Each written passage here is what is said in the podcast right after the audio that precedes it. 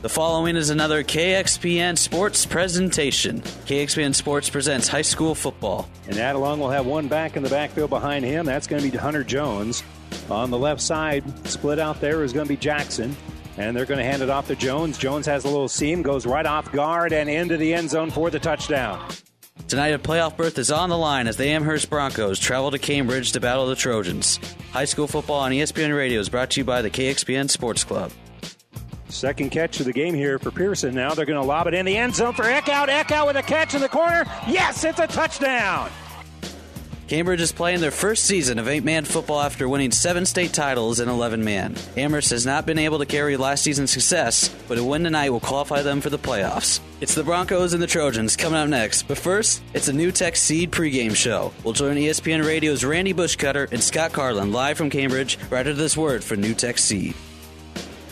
NuTech is known as the undisputed yield leader as a result of their excellent performance in university and first trials and in your fields. While winning isn't everything at the high school level, it sure makes things a lot more interesting. To put NuTech's winning genetics to work for you, contact Terry or Jason Stark of Cutting Edge Seed and Chemicals at 750 6060. That's 750 6060. Or visit newtech at yieldleader.com. The undisputed Midwest yield leader.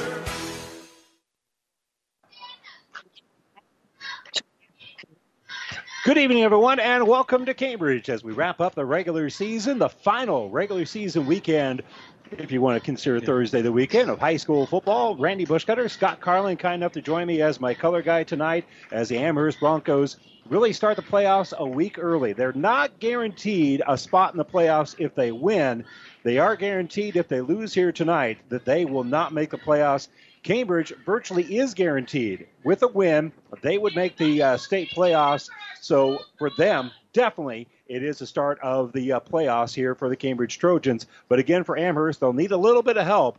But they have a real good fighter's chance of making it in the state playoffs with a win here tonight. They come in two and five. Cambridge is three and four. So it's been an up and down year for both the Broncos and for the Trojans. And these are a couple of programs here, Scott, that have a lot of success over the years athletically and in particular in the football program. So again, any way you slice it, you want to win here tonight because if you don't make the playoffs, if you're Amherst, at least you can end the season on a winning note.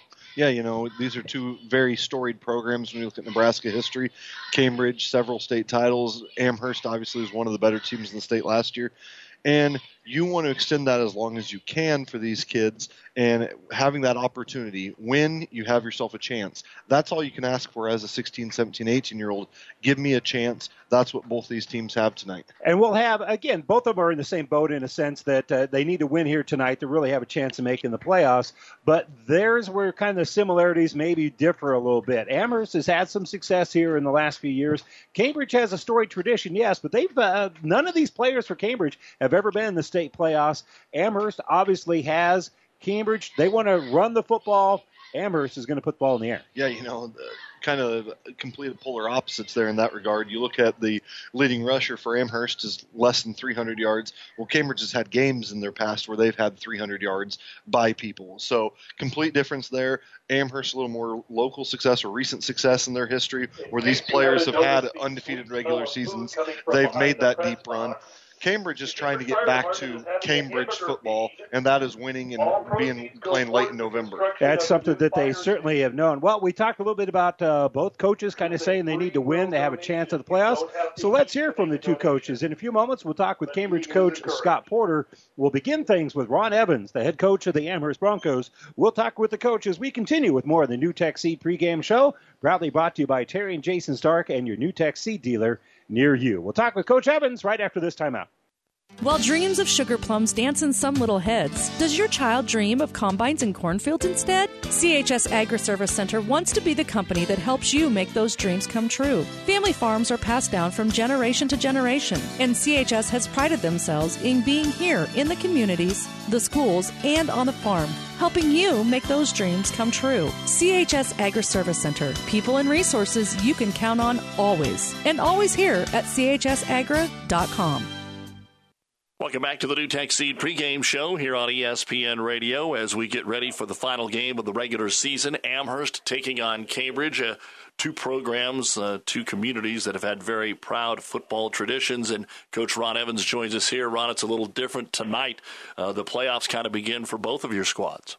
Yeah, we've been looking at you know this last game since it's a non-district game for both of us, kind of a little tune-up for for Cambridge, and probably it could decide whether we actually get in the playoffs or not. How this goes, so we're looking forward to the competition. We've played Cambridge in the past, been 11 man, but uh, yeah, we're we're looking forward to the challenge.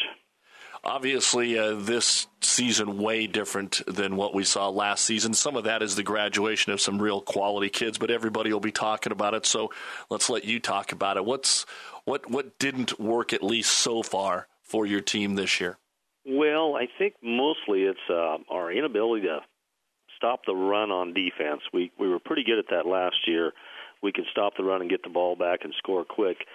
We still have the ability to score quick. We just haven't been able to, you know, get the other teams off the field. We've played some teams that are pretty good, you know, up front offensively, and they like to run the ball. And our, like I said, our schedule this year is a little more difficult than it was last year. But mostly it's because we we haven't been able to stop the run. So we're hoping we can do better tonight which I suppose translates into not as many possessions for your football team where you were able to get up and down the field. You still do that, but you just don't have as many possessions. Right. Yep. They they shorten the game on us and and we can't we can't get the ball and and you know we we can't afford any mistakes. You know, last year we could make a mistake or two here and there and still be okay, but uh this year the game's shortened so much that if we don't the pressure's on us to score every time we get the ball and that's hard to do. Well, let's talk about some of the positive things there on the defensive side. Colin Jackson, Chase Pearson, um, among your leading tacklers this year. Yeah, those boys have been doing a good job from the linebacker position.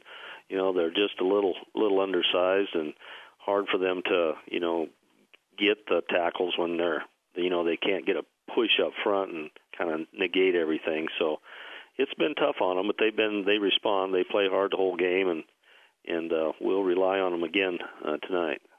Offensively, uh, has what would be the biggest difference from last year? We talked about the, the number, but you still throw the ball. Uh, your your passing yards this year obviously uh, far outweigh your rushing yards. Are there right. some other differences for your offense?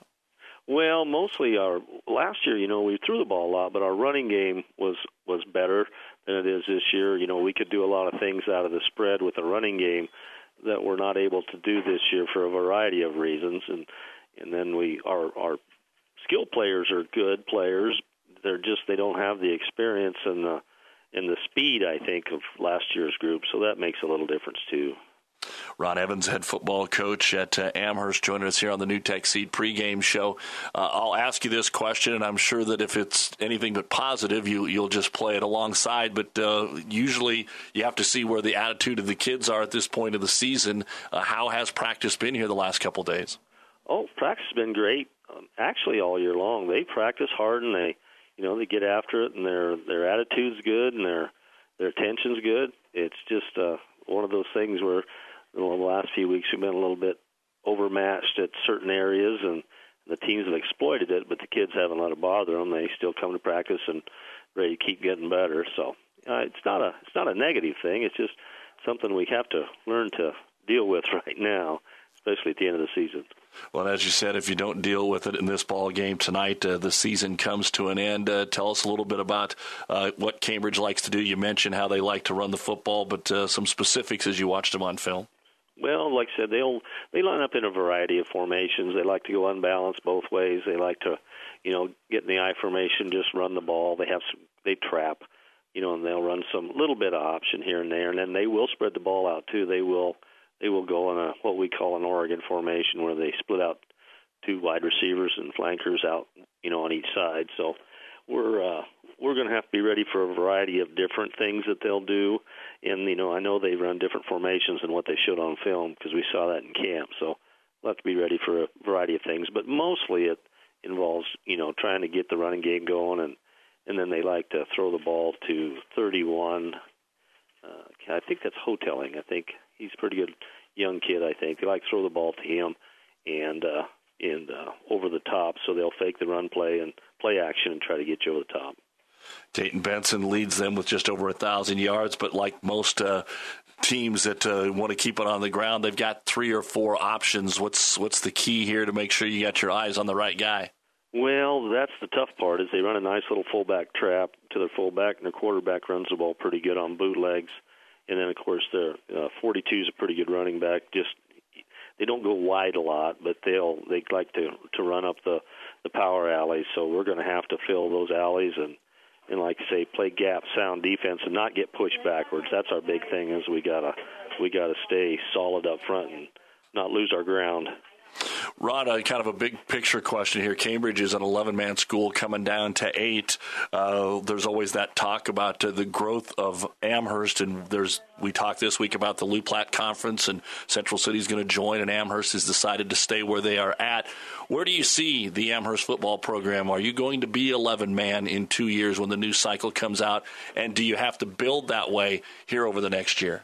Yeah, well, we have to look at at our numbers coming up, you know, and the the numbers that we're going to have, we could play 11 man uh, if if we thought that was beneficial to us, you know, and, and beneficial to the kids. You know, we would play more kids that way, and we have more action.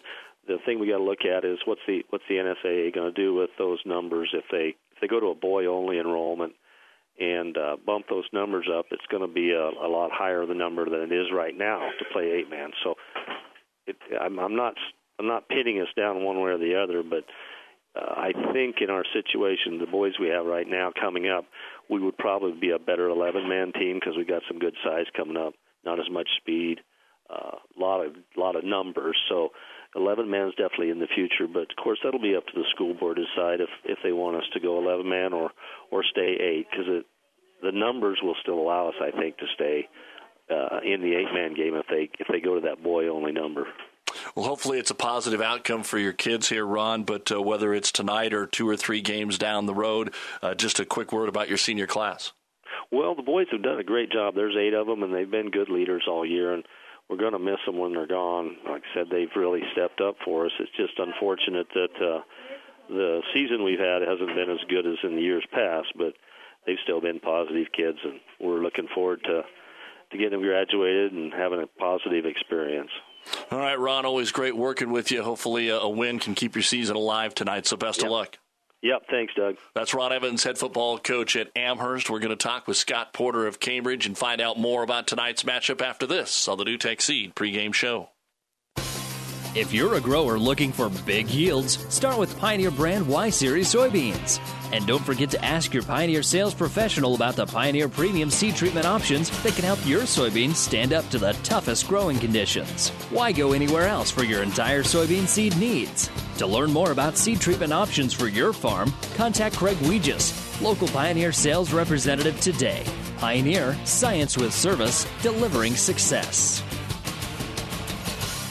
Welcome back to the NuTech Seed pregame show here on ESPN Radio. Final night of the regular season and uh, the big playoff field waiting these Class D schools. Who will be in, who will be out? We're going to find out more tonight as Cambridge takes on Amherst. And we welcome back uh, the head football coach, Scott Porter, joins us here on the NuTech Seed pregame show. Of course, in his second year with uh, Cambridge and going through a transition there, uh, the first year of eight man football from 11. And Scott, always great to catch up up with you again. Uh, hard to believe the season has went uh, so quickly here. Uh, are the kids ready to go for this final game?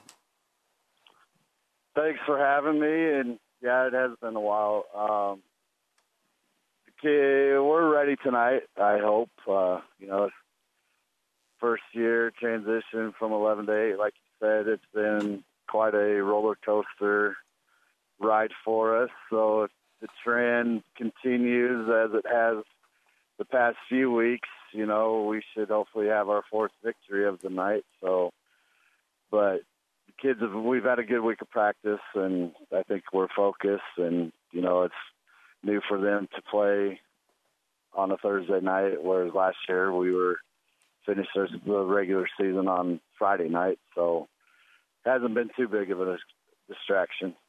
Scott, as the years went along, what was the biggest, or what were two of the three things that were uh, vastly different from dropping from 11 to 8 man football besides just the number of guys on the field? Um, I think the speed is a lot quicker from, you know, 11 to 8 man.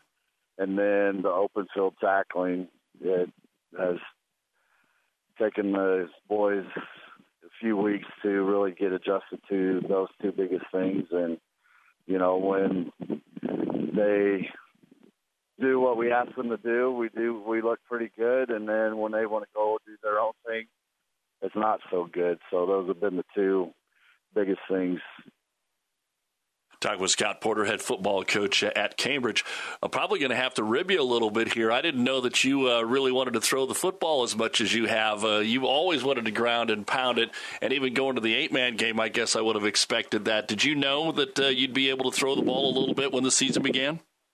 Um, well, my first love is to run the ball, being an ex O lineman, and uh, you know I'll do that. But if it means having to go to our passing game to help get the running game open, you know, I've come to terms with myself that you need to do that. And, um, you know, in some situations, it, the passing game's there better than the running game. And, you know, that the first game against Perkins County, that's basically what brought us back was our passing game. And, you know, we were within six within a minute and a half left of that game, and unfortunately fumbled with uh, being in the shotgun, and they ran it in. But you know, like I said, if the passing game's there, we're going to take advantage of it. If not, we're going to live and die by the running game. Well, tell me a little bit about your quarterback because Tyler Woody can uh, not only throw it, but he can he can tuck it up and run it if he needs to. He's been pretty effective uh, doing both for you. Yeah, he has. Tyler's done an outstanding job for us, especially with this being his first year quarterback. Um, last year, my first year under the offense that we ran, he was a wide receiver, and the years before that, I believe he was still a wide receiver. So he's done an extremely awesome job of being the leader out there on the field and helping me get the right plays called once in a while and you know, my hat's off to Tyler. And you moved Caden Houghtelling. Uh, a lot of people figured he'd be taking the snaps. What went into that switch this year for you? He's been obviously an outstanding wide receiver and does a lot of other good things. Yeah, we just figured with as big as Caden is that you know he would add another great lineman to us for us on the line, and he's got very good hands for his size, and you know most of the time he has a mismatch with defensive backs that he's going against. So uh, that was the main reason, and he wants to pursue college football, and he thinks possibly tight end or DN would be one of his choices to go play college football. So we're just helping him try to get more comfortable if that is capable for him next year. And he is a machine on defense for you, isn't he? Yeah, he has. I mean, there again, he's playing defensive end for us. Where the last two years, he started at inside linebacker. So you know, this is, of course, it's the eighth week of the season, and I think he's more comfortable now than when he was at the beginning of the season. But he's done an outstanding job for us, and it makes some of the linebackers behind him their job a lot easier because he's getting double teamed and those guys are able to run free and make plays. Talk with Cambridge head football coach Scott Porter as they get ready for Amherst. Of course, the losses have all been to really good teams. You've beaten three teams that are two and five on the season. Uh, maybe outside of last week, you've been able to put points up in all of the games. Uh, last week was a little bit different. Uh, you'd also been giving up points. So as far as the losses, you, you limited Med Valley to 34. What are you expecting tonight from Amherst, a team that really likes to chuck the ball around? You said it. Um, you know, this is going to be our biggest test as far as passing teams because everybody we've played out here are pretty much run oriented teams. They'll go to passes if they need to, but Amherst is going to really test our secondary, and we're pretty young back there. We'll have a senior and two sophomores, so hopefully the guys up front can get some pressure on Amherst quarterback and not allow him to have time to set his feet and hopefully not pick us apart. And obviously, they've had trouble stopping the run. Uh, I imagine you obviously know that. Uh, did you put any pass plays in for this week? yes, we have our pass package available because last week you, we were not taking care of the ball with our running game. I, we had four fumbles, and which was very unrealistic for us. And so hopefully uh, this Thursday night we're able to hang on to the rock better and don't have to swing it around as much. Scott, I, I, I'm guessing that the answer is pretty obvious here, but how important is it for the program to get the win tonight, to get into the playoffs, to start building for next year? Very important. Um, you know, the last, I think, five or six years, I think it's been, well, four years since Cambridge was in the playoffs. So, you know, the last three, four years haven't been to Cambridge's expectations. And, you know, my staff and myself are trying to get it back to those glory days of when they were very competitive. And I think winning tonight and then making the playoffs will be a huge step for this program in the in that competitive direction. And you know, if things can continue, make a little bit of a run into the playoffs, you know, that's only going to help much better because that allows these guys to get more practice time. Well, Scott, always great to chat with you. Uh, best of luck tonight, and uh, if the season continues throughout the playoffs here, uh, thanks for the time. Best of luck. Thank you. That's Scott Porter, head football coach of the Cambridge Trojans. We'll be back with the starting lineups for tonight's regular season finale right after this on the NuTech Seed pregame show. Ryan Trampy is a very proud supporter of all area sports. Ever wonder what sets Channel Seed products apart from other seed? It's a direct connection to Monsanto, a company consistently recognized as a leader in seed and trait technology. Tested globally, locally, and then combined with the latest traits and treatments to ensure performance potential on your acres. Thanks to the farmers, Channel Seed is now the third largest seed corn brand and fourth largest soybean seed brand in the country. Best of luck to all the athletes today from Ryan Trampy, your Channel Seed dealer. And welcome back here to Cambridge. Let's give you our starting lineups brought to you by Five Points Bank, the better bank in Kearney. We'll begin first of all for Cambridge, and the Trojans will come in with a record of three and four on the year. They'll start Tyler Borland on the offensive line. He's a 6'5", 280 pound junior, pretty big guy up front. Wyatt Feeney is a six foot, 200 pound junior. He'll start on both the offensive and defensive line. Drew Holtz is uh, a six foot tall, 200 pound junior. He'll start on the offensive line. At running back and defensive end will be Tayton Benson, 6'4", 195 pounds, and a junior. Drew Sprinkle will play tight end and linebacker. He's a sophomore, 190 pounds, 5'11". Connor Bonzoff will play running back and linebacker, 5'8", 140 pounds, and a senior. Spencer Rice is a defensive back. He's a sophomore, 135 pounds at 5'8". Also at defensive back will be Princeton Carbaugh, 150 pounds, a sophomore. He's six foot. The quarterback will be Tyler Woody. He'll also play a little defensive back. He's 5'10, 160 pounds, and a senior. And really, the big gun is Caden Houghtelling. Houghtelling is a tight end and defensive lineman, plays mostly on the defensive end. And he's a big kid and has aspirations of playing college football. He is 6'5, 225 pounds, and just a junior. Now for the Amherst Broncos, they come in with a record of two and five on the year. One of those wins came last week at home against Ravenna. And their starters look like this. Jacob Peterson is a 6'4, 270 pound senior. He'll play offensive guard. At center and defensive end will be Dane Bogard. He is 6'3, 210 pounds, and a senior. Jared Ivy will play on the defensive line. He's a sophomore, 5'8, 175 pounds. At running back and linebacker will be Chase Pearson, a 5'8, 165 pound senior. Linebacker is Colin Jackson, 5'11, 170 pounds, and a junior. At end will be Riley Thompson, 5'11, 145 pounds, and a junior. Also at end is Holden Eckhout, 6'3, 200 pounds, and a junior. At linebacker will be Sam Florell. He's a sophomore, 5'8", 150 pounds. At guard and defensive end will be Kalen Klingelhofer. He is 6'5", 185 pounds, and a senior. Hunter Jones, a senior, 5'9", 160 pounds. He'll play running back and defensive back. And the quarterback as well as defensive back for the Broncos is Trevor Adelung.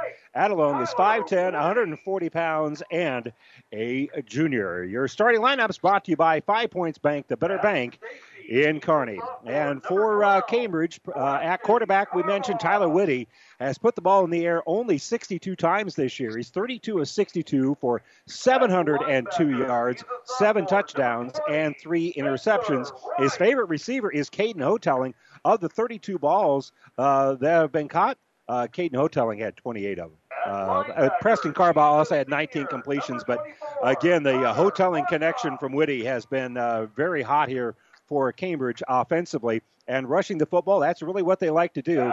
Caden Houghtelling has uh, carried it 29 times for 151 yards, but the main force is Connor Bonzoff, 44 carries for 261 yards, six touchdowns, and Tayton Benson has carried for 190 times this year, 1,018 yards, 13 touchdowns. He's averaging 5.4 yards per carry. Bonzoff actually has a better rush per uh, yards per carry average than uh, what the uh, thousand yard rusher Tayton Benson has on the year. For Amherst, they get most of the work done in the air. Trevor Adelung is 123 of 227 passes for an even 1,500 yards, has 18 touchdowns uh, on the year. And uh, running the football, uh, leading the way is uh, still Adelung. He's run for 228 yards on the year, three touchdowns with 53 carries. So again, you'll see Amherst making most of their hay in the air. Cambridge will do much about on the ground. If they do put it in the air,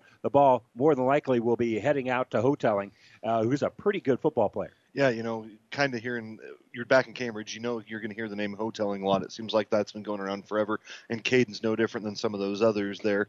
He's a great ball player for them, and for Amherst, they're going to have to rely on Adelung and Eckhout to make their plays a little bit for them, but kind of a smoke and mirrors game or complete opposites. Let's throw the ball around. Let's get people in space compared to we're going to run the ball coming straight at you and just different philosophies, and we'll see which one can kind of prevail, prevail tonight. And you kind of mentioned the name Houghtelling as well. You should. Uh, Christina Houghtelling, probably the most accomplished athlete uh, of the Houghtelling family here in Cambridge. She was the Division One NCAA Volleyball Player of the Year, and uh, Christina would be uh, Caden's aunt.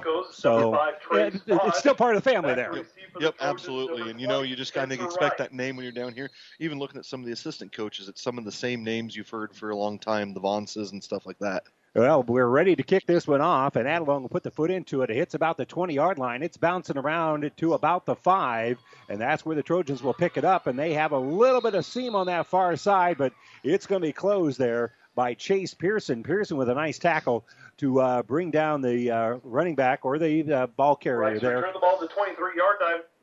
And again, that was Bonzoff with the carry. So not bad for field position to get things started here. You've been listening to the NuTech Seed pregame show, proudly brought to you by Terry and Jason Stark of NuTech Seed. Contact a NuTech Seed dealer near you. So first and 10 here for the Trojans as they've got the football to get things started. They'll go with the I formation. And they'll just hand it off to the fullback going right through the middle. Not much room to run there, but you unstack it before the tackle by Klingelhofer, and you're going to have a gain of about four. Yeah, kind of one of those different formations. And eight man, they went with an unbalanced line, so only one guy on one side of the center, and then ran a trap back to that side, just kind of giving a different variety, hoping that you overshift a little bit and you're able to hit a seam there. But a nice job by the Broncos of stacking up.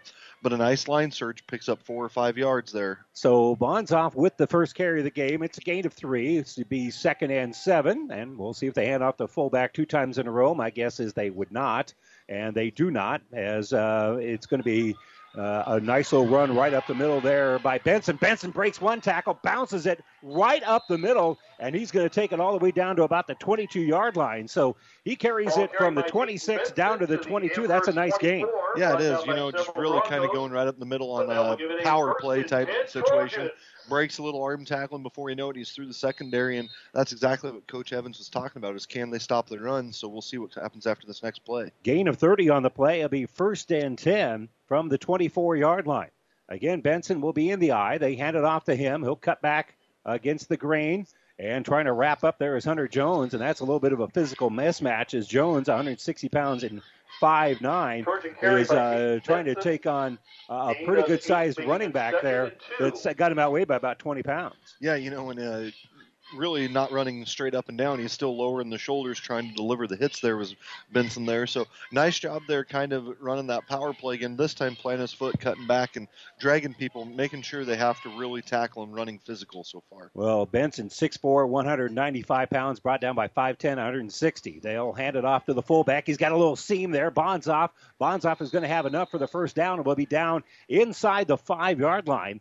And so that will move the chains. Will be first and goal here for the Trojans as they march right down the field. Yeah, you know, did a nice job on that trap play again. Kind of that first thing we opened up the game with. So nice job there, catching Amherst, really starting to flow, and then coming back to the other side of the field again. So again, first and goal here for the Trojans on their first drive of the game. They'll spot the ball right at the five yard line. I formation. Hand off again here for Benson. Benson trying to get to the outside, lunges toward that goal line. He's going to be undercut just short of the uh, goal line there, as he's going to be uh, brought down by Adelung. Yeah, nice job by Adelung. They're really just understood simple leverage. If you go low, he can't have a choice and hit him right at the knees and cut him down there. So nice job filling the hole there. But again, a nice surge by the Trojan line, picking up four yards before he's even touched. So good play there. Got four of the five yards they needed on first and goal, so it'll be third, excuse me, second and only one yard to go before they hit pay dirt. And again, Whitty's under center. Going to hand it off here to Benson. Benson has a little seam and he gets in to the end zone untouched.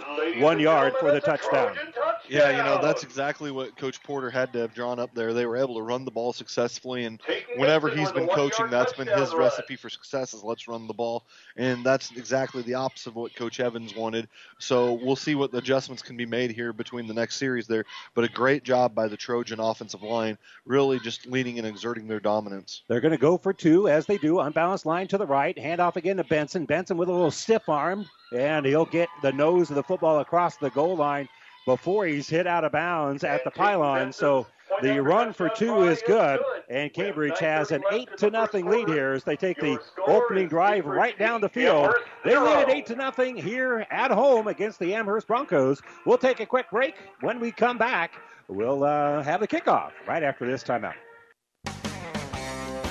For all your custom slaughtering and meat processing, call Belschner Custom Meats in Amherst. Belschner Custom Meats has everything you need to fill your freezer with locally raised beef and pork. From steaks, roast, and hamburger, why go anywhere else when you have the best meat right here in Amherst? Belschner is a very proud supporter of all of our youth and their accomplishments. Good luck to all the area athletes in and out of the game.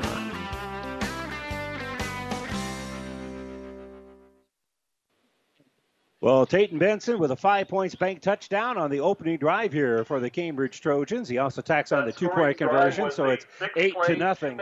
It took eight minutes. I mean, excuse me, it took eight plays, about two and a half minutes. And again, the Trojans looked very, very good on that opening drive, which is not great news for the Broncos. No, you know, they were able to establish that running game that they talked about in that pregame segment there by Coach Porter, really just wanting to run the ball and a lot of it between the tackles, so that's got to bode well for the Trojans. Skylar Ryan with a line drive kick. It's going to be picked up by Adelung at about the five yard line. He puts it on his hip. Now it bounces to the outside, cuts back in here a little bit, and I apologize, it's Florell 1 0 instead of 1 2 making the carry, and he brings it across the 20 yard line.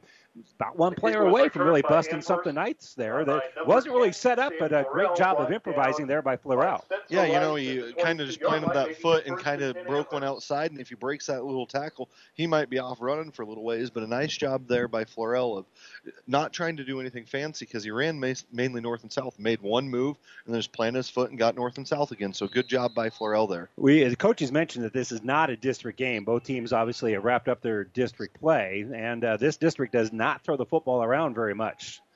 It's going to be Adelung from his quarterback position. They fake the jet sweep. He's going to keep it himself. He's going to scramble uh, and uh, get one, maybe two yards by the time they unstack that. So good job there at staying home by the Cambridge defensive end to drive that one back to the inside. Yeah, you know, and they were able to force him to make a move in the backfield, which is always a good thing as a defense, is if you can make the guy be guessing where he needs to go in the backfield. So he's basically trying to get back to the line of scrimmage then at that point, and that generally bodes well on running plays. So a very short gain here. And so out of that uh, pistol formation will be Adelung. Adelung slaps the hands together, calls for the ball, throws a little strike to the right side. It's going to be caught, makes one man miss, and it's going to be enough for a first down here for the Broncos as they just uh, a little hooking, just a little um, hook route over there, and the ball is uh, completed to uh, Hunter Jones. Yeah, you know, just a nice, simple little play out route, but it kind of symbolizes exactly the difference in the game what the coaches were talking about.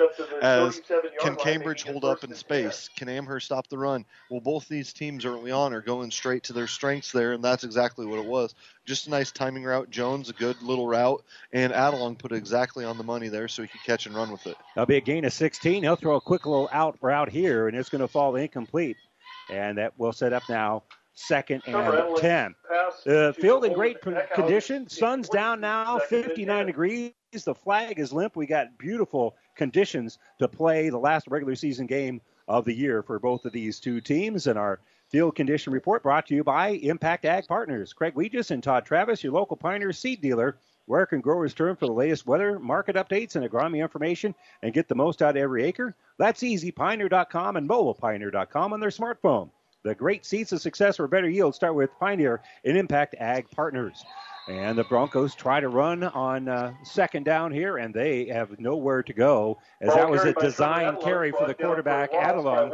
And Adelung gets back to line of scrimmage. In fact, they're going to say he lost about four inches. Yeah, you know, kind of one of those where they tried to use some motion to get Adelung being able to go kind of a counter play. Cambridge defensive line just really nice penetration, and then the group of them was able to tackle him for virtually no gain there. But a nice job by the Trojan defensive line after they had him in second long. So nice job defensively. So third and about 11 here. Adelung gets the snap, fakes the handoff, going to roll to his left. Pressure coming, throws it in traffic, but a great delivery, and it's going to be complete there to Hunter Jones. And Jones will have a first down just short of the 25 yard line.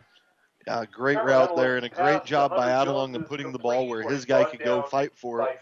And it wasn't going to be intercepted or anything. Nice job. And really a nice job by Adelung because he was able to avoid and throw over the top of the taller defensive end Houghtelling there.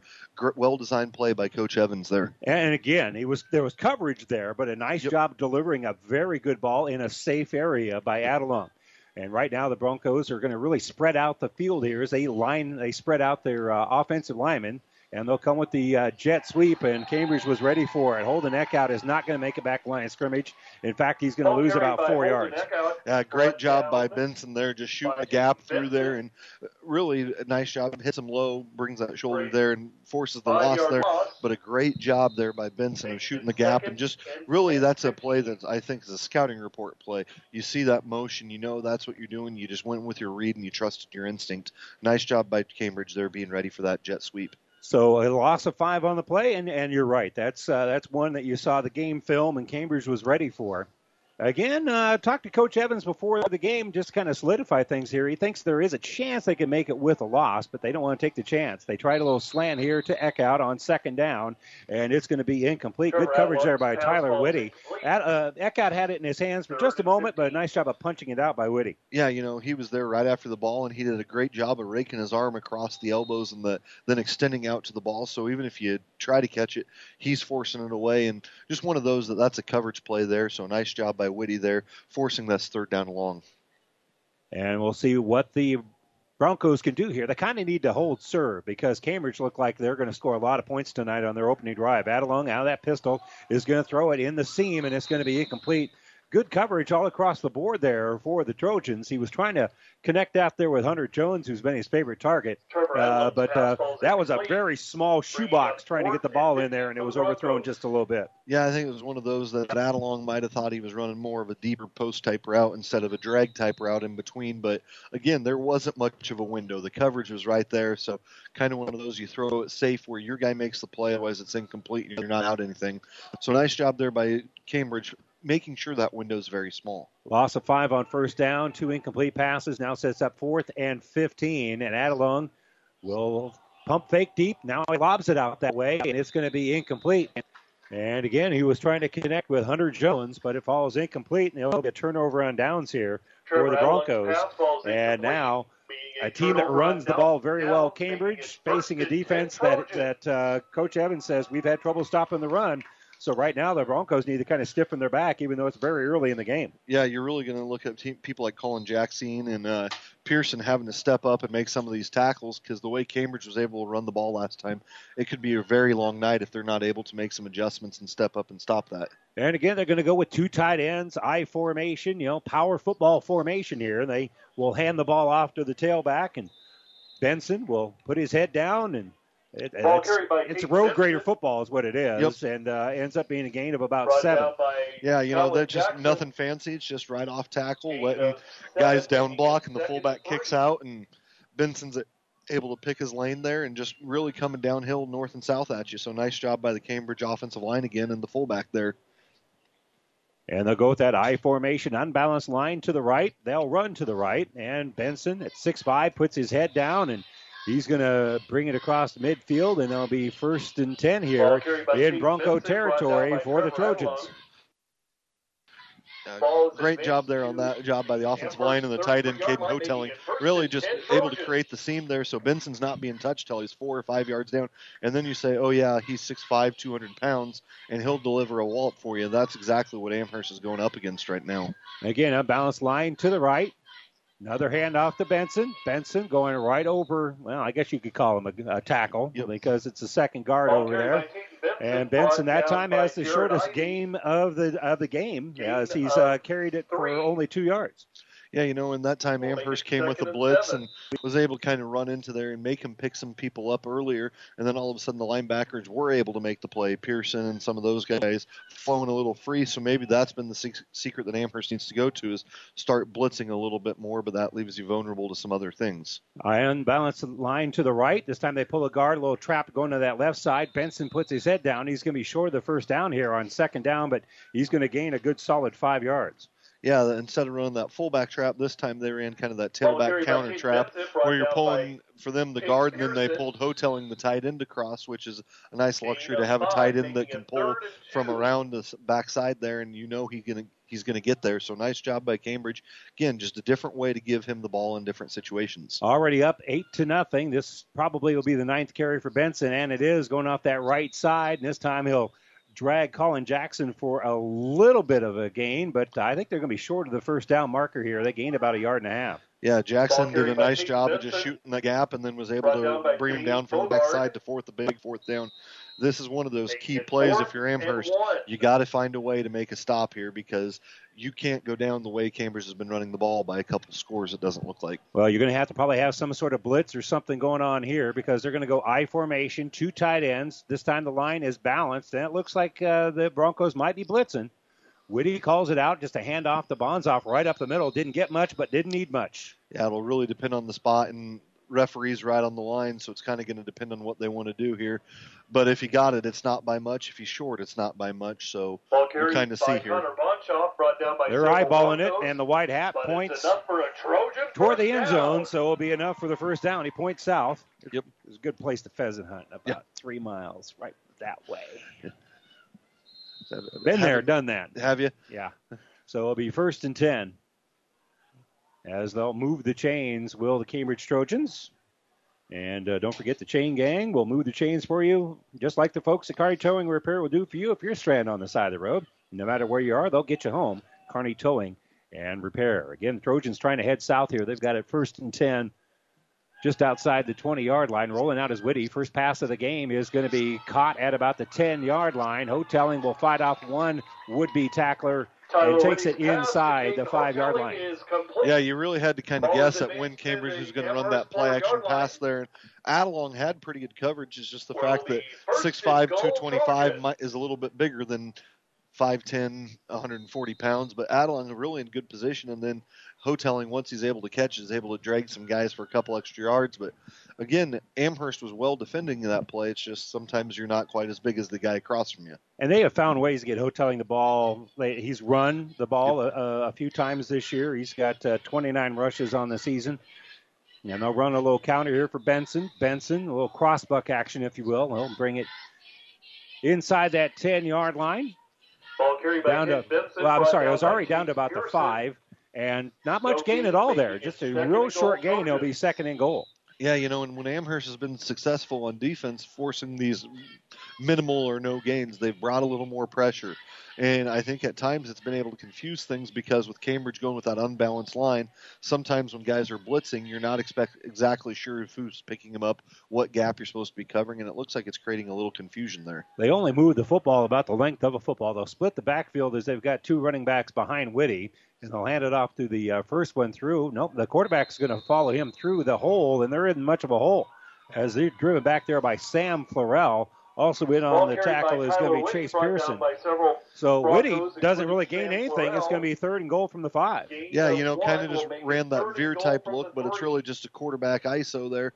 And Amherst right there meets him right at the line of scrimmage there, and then right at the end after the refs had blown away, actually took the ball away from Whitty, and he had to saw a couple Broncos looking like, what do we got to do?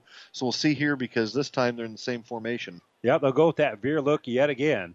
And Whitty, well, there's a flag down just as they snap it, and that's going to be a legal procedure here on the Trojans. So Cambridge heading the wrong direction here. They lead it eight to nothing, their second possession of the game, and they've been playing keep away with the football. Time of possession again, don't have that stat in front of me here by any stretch, but time of possession definitely in favor of uh, the Trojans. They uh, had eight plays their first drive, and uh, this one is probably this about the ninth snap here. Yep. You know, and that's exactly what you want to do if you're Cambridge. You don't want to have to get into an up and down track meet. Coach Porter wants to be able to run the ball. He wants to be able to lean on him.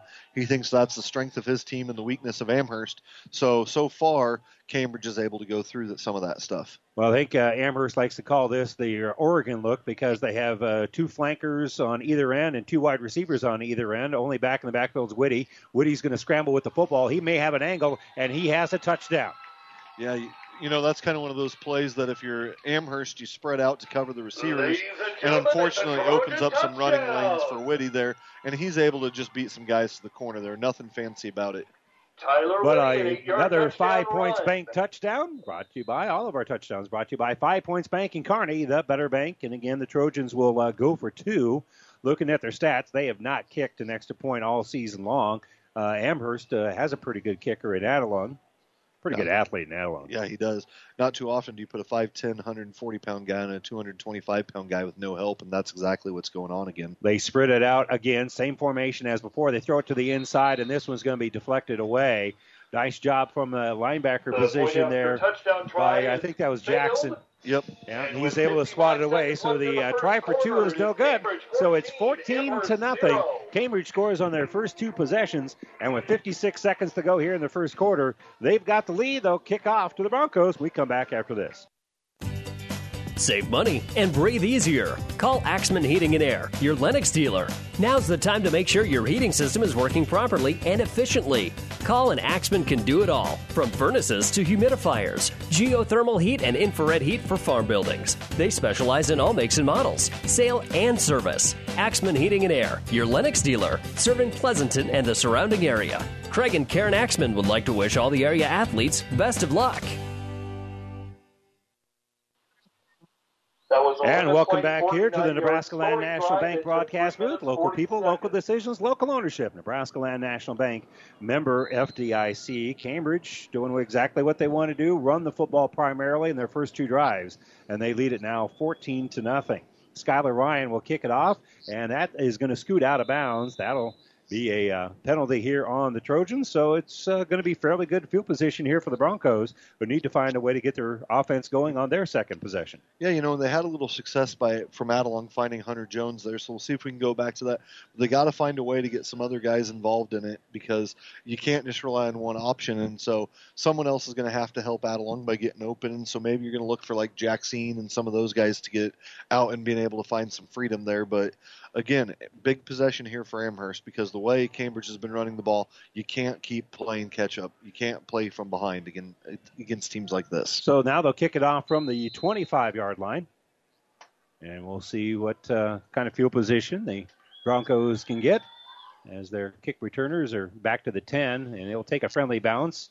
And uh, coming up with it is going to be Hunter Jones. Jones finds a little seam, squirts through it, and he's going to bring it out to near midfield. He's going to be sort of midfield, but it'll be past the 35 yard line, it'll be first and 10. Good field position here for the Broncos. Yeah, nice job by the guys blocking for that return. There was nothing fancy there. They just kind of fanned, put a hat on a hat and kind of create a little seam, and all of a sudden, before you know it, he's up close to midfield without anything fancy happening there. So a nice job by the return team there for the Broncos. Uh, Pleasanton has a 14 0 lead at Ansley Litchfield. That game is on KKPR. We'll remind you that all of our games do strive live on our Platte River Radio group of stations and at PlatteRiverPreps.com. And it's brought to you by Barney Insurance in Kearney, Holdrege, Lexington, and Lincoln.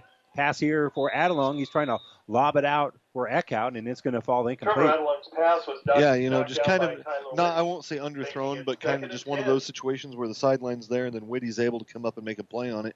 So kind of trying to get Eckhout involved, just what we talked about, and kind of one of those corner routes, one-on-one coverage, but a nice job by Whitty there, being able to bat the ball away. And it, I think a real nice job, game in and game out here for the Trojans, who don't see a lot of passing uh, with the teams that they play, but they've done a nice job with coverage here uh, against the receivers for the Broncos. Adelung looking to throw again. He'll has a man, and it's going to be a perfect throw at the 20, at the 5, the 10, touchdown. I think that's Riley Thompson that just ran a seam route, and Cambridge, as you said, doesn't see a lot of passing teams, and that's exactly what they were able to do: spread them out, hit a guy right up the seam, and then it was just a foot race. And I think it was Thompson there, if I can read right, 25, I Yep, yep, it believe, was. able to outrun everybody there. But a perfect ball by Adelung, and that's the response you needed, and a great job by the Bronco offensive line. Adelung was not being pressured at all. And he threw a perfect strike. And I'm telling you, Thompson did not slow down one iota. The snap is going to be fumbled as uh, it was just a little bit hard and a little bit high. So the try for the extra point is no good as Adelung does not have a chance to kick it at all. So now with 35 seconds to go here in quarter number one, it's 14 to six. Broncos do straight do uh, hit the big play and they get on the board. They'll kick it off to the Trojans. We come back to Cambridge right after this. Family Physical Therapy and Sports Center, getting you back in the game of life. With two locations in Kearney the Ortho Clinic at the Kearney Clinic and the Rehab Clinic at the ENT Building. Family Physical Therapy and Sports Center, excellence in rehabilitation. A very proud supporter of the area athletes in and out of the game. Locations serving Kearney, Lexington, Minden, Ravenna, and Wood River. Family Physical Therapy and Sports Center.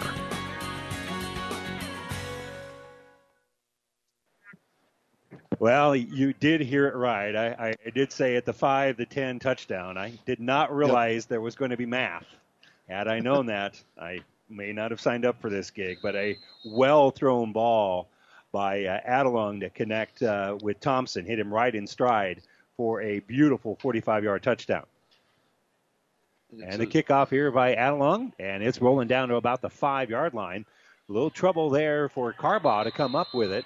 And uh, actually, it's Spencer Rice trying to return that, and Rice, the sophomore, is going to be short of the 15 yard line. Great coverage there. Kind of had a hard time fielding that bouncing ball that bounced just a couple times before him. Before you know it, the Broncos are down there, and you can see a little bounce in their step, and that's what the long play does there. And great job by that offensive line last time of giving them some life because that's exactly what that sideline needed. We'll see if their defense can respond with a big stop here this time. So again, Adelung hitting Thompson for a five points bank touchdown, and now the handoff right up the middle. There's a flag down, as again just smash mouth football here for Cambridge, and the uh, Broncos are starting to get the feel of of what they're doing and how they're doing it. So they're coming in with pretty good pressure, and I think they uh, created a holding situation there, and that's exactly what the white hat tells us. So that's going to back up Cambridge here on first down. Yeah, you know, and I think it was the nose guard there, number 55, that was able to shoot Jared Ivy. Before you know it, he's crossing the center's face and not quite uh, wanting him to make the play in the backfield. So I think he grabs a little too much jersey.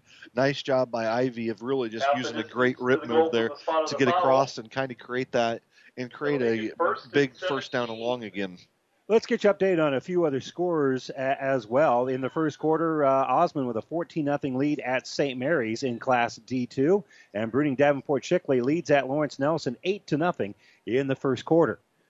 They're looking to throw here. Whitty, little backside pressure. We'll throw it off on this left side, and it's going to be incomplete. He was trying to connect with Spencer Rice. Coverage stride for stride there by Sam Florell, and that is going to fall incomplete.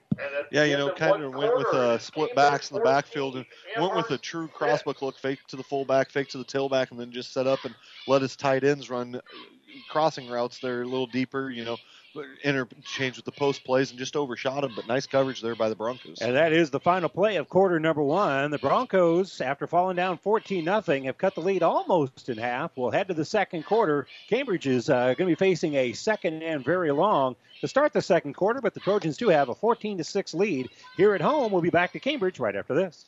Have you ever seen a dented tortoise? The same way a thick tortoise shell protects its occupant, the bullet spray on bed liners from the Dent Poppers protect your pickup truck's bed. No rust, corrosion, dents, or scratches ever. Guaranteed for as long as you own your truck, and it says so in writing. Bullet spray on liners is the one that goes on hot, stays strong. That means your truck holds its value longer. Surprised that the Dent Popper now applies bullet spray on? Don't be. The Dent Popper's been on the leading edge of vehicle preservation for years. See the Dent Popper north of Railroad on First, on the bricks, downtown Kearney for a free estimate. And welcome back here to the Nebraska Land National Bank broadcast booth. Woody's going to be under center as they'll go with uh, that I formation behind him. And spinning around there is Tatum Benson. Benson's going to get back the line of scrimmage, maybe gain a couple of yards. That's going to be it. And it's going to be third and long here for Cambridge. And this is not a recipe for success for the Trojans. No, and I think it was uh, Kellen Klingerhofer did just such a nice job there of creating pressure where he's making the move in the backfield again. And then the linebackers are free because he's really worried about him. And instead of being able to pick up four or five yards, he's diving forward to just pick up a couple there. So nice job by Klingelhofer. They're going to go to with the tight end formation here, and they're going to run just a simple counter right up the middle and uh, getting across the uh, 10 yard line to about the 15. That'll be a gain of five here for Tatum Benson, and uh, a good, nice job on the tackle there by the Broncos. Yeah, you know, just nice job. I think it was uh, Adelung. 36. I think Adelung and then Pearson might have been in there right at the end there as well. But Adelung really did exactly what you need to. Go low. Don't try to hit a big guy up top. And fourth is fourth down, which is exactly exactly what they need to do here. So Ryan will be in punt formation. A little bit of pressure, but he puts his foot into it. It's going to hit across midfield. And the uh, kick returner for the Broncos will get out of the way, and he'll be down at about the 25 yard line. Good decision there by Hunter Jones because uh, that was. Yeah, you. I want my shortstop to get down low and try to field that ball, but I don't want my kick returner one bouncing on the ground like that. So did a nice job of getting away from that. It'll be first and 10 from the 25 here for the Broncos, and the first time that uh, Cambridge hasn't put the ball in the end zone. So now an opportunity for the Broncos to get that touchdown back. Yeah, you know, when we talked about that big momentum swing with hitting a long pass play, not just having to chunk it down, and that's exactly what happened because the way Cambridge is playing is they don't have a safety in the middle of the field, which means it's virtually no help over top. Adelung, nice strike here to Hunter Jones. Jones is going to get about five yards. They drive him back. I think he's got at least a five yard gain, but I don't think they're going to give him full credit for that. I think they're going to let him drive him back a couple of yards before they consider forward progress. Yeah, and I don't know if they didn't think he had complete control. I thought he did up here, but referees down there have a little closer view, so trust him. But again, a gain of a couple, but again, just kind of that quick out, speed out from that slot position with no help, and that's where they kind of can create some havoc there because then you can worry about double moves and things like that coming up. So pistol formation for Adelung, and they're going to throw a flag, and that most assuredly is going to be a legal procedure on the guys with the white hats. So that'll go against uh, the Amherst That was Broncos. the legal motion against the Broncos. Of course, Cambridge Trojans in the orange helmets, the orange pants, orange numbers, and uh, black jerseys for the most part. And Amherst in their road white uniforms, the red numbers, a little red trim in there, white helmets, red pants. A couple of sharp looking football uniforms. It's going to be second and 13 now for the Broncos after the five yard penalty. Quick throw here by Adelung, and it's going to be swatted down. And I think that's Houghtelling. Yeah, Caden Houghtelling kind of did the old advantage. If I can't get or can't get to the quarterback, just get my hands up, and then that's the old factor. If I'm 6'5", 225 pounds, you're not getting my hands down, and just creates that tough angle, and he just bats it down. Well, I'm not saying he's J.J. Watt, but I'm saying Yeah. that's what J.J. Watt has been Defensive Player of the Year doing. Yep. Swatting the ball away. And it's going to be third and about 13 here. And again, they've had some success, and Adelung throws the ball very well on that rollout. They may might be forced to roll out here a little bit. And he'll drop straight back. He has time to throw, steps up. He's got a man. It is Oh. just a little bit overthrown as they were trying to connect. I think that was Peterson, and it falls incomplete. Trevor Yeah, I think it was Colin Jackson kind of just running that go route and was right there. Not much of a window, but did have a step that if he could have had just an, another tenth of a second, you know, you might be going down the sideline again. But a pretty good ball by Adelung again, where his guy catches it or it's incomplete. And Cambridge, you kind of got to be a little concerned with the fact that you're not able to cover some of those guys as they run in some of their deeper routes. They crossed a little bit. That's Yep. why I thought it was the other receiver. In any event, it's going to be a punting situation here for the Broncos, and Grant Bergstrom is in punt formation. And Amherst uh, didn't have the right personnel out there, so they have to call a timeout. This timeout brought to you by Nebraska Land National Bank. Take time out to find out what Nebraska Land National Bank can do for you. Local people, local decisions, local ownership. Nebraska Land National Bank, member FDIC. 9.53 to go here, second quarter. Punting situation for the Amherst Broncos, who trail at 14 to 6 here in Cambridge when we come back after this.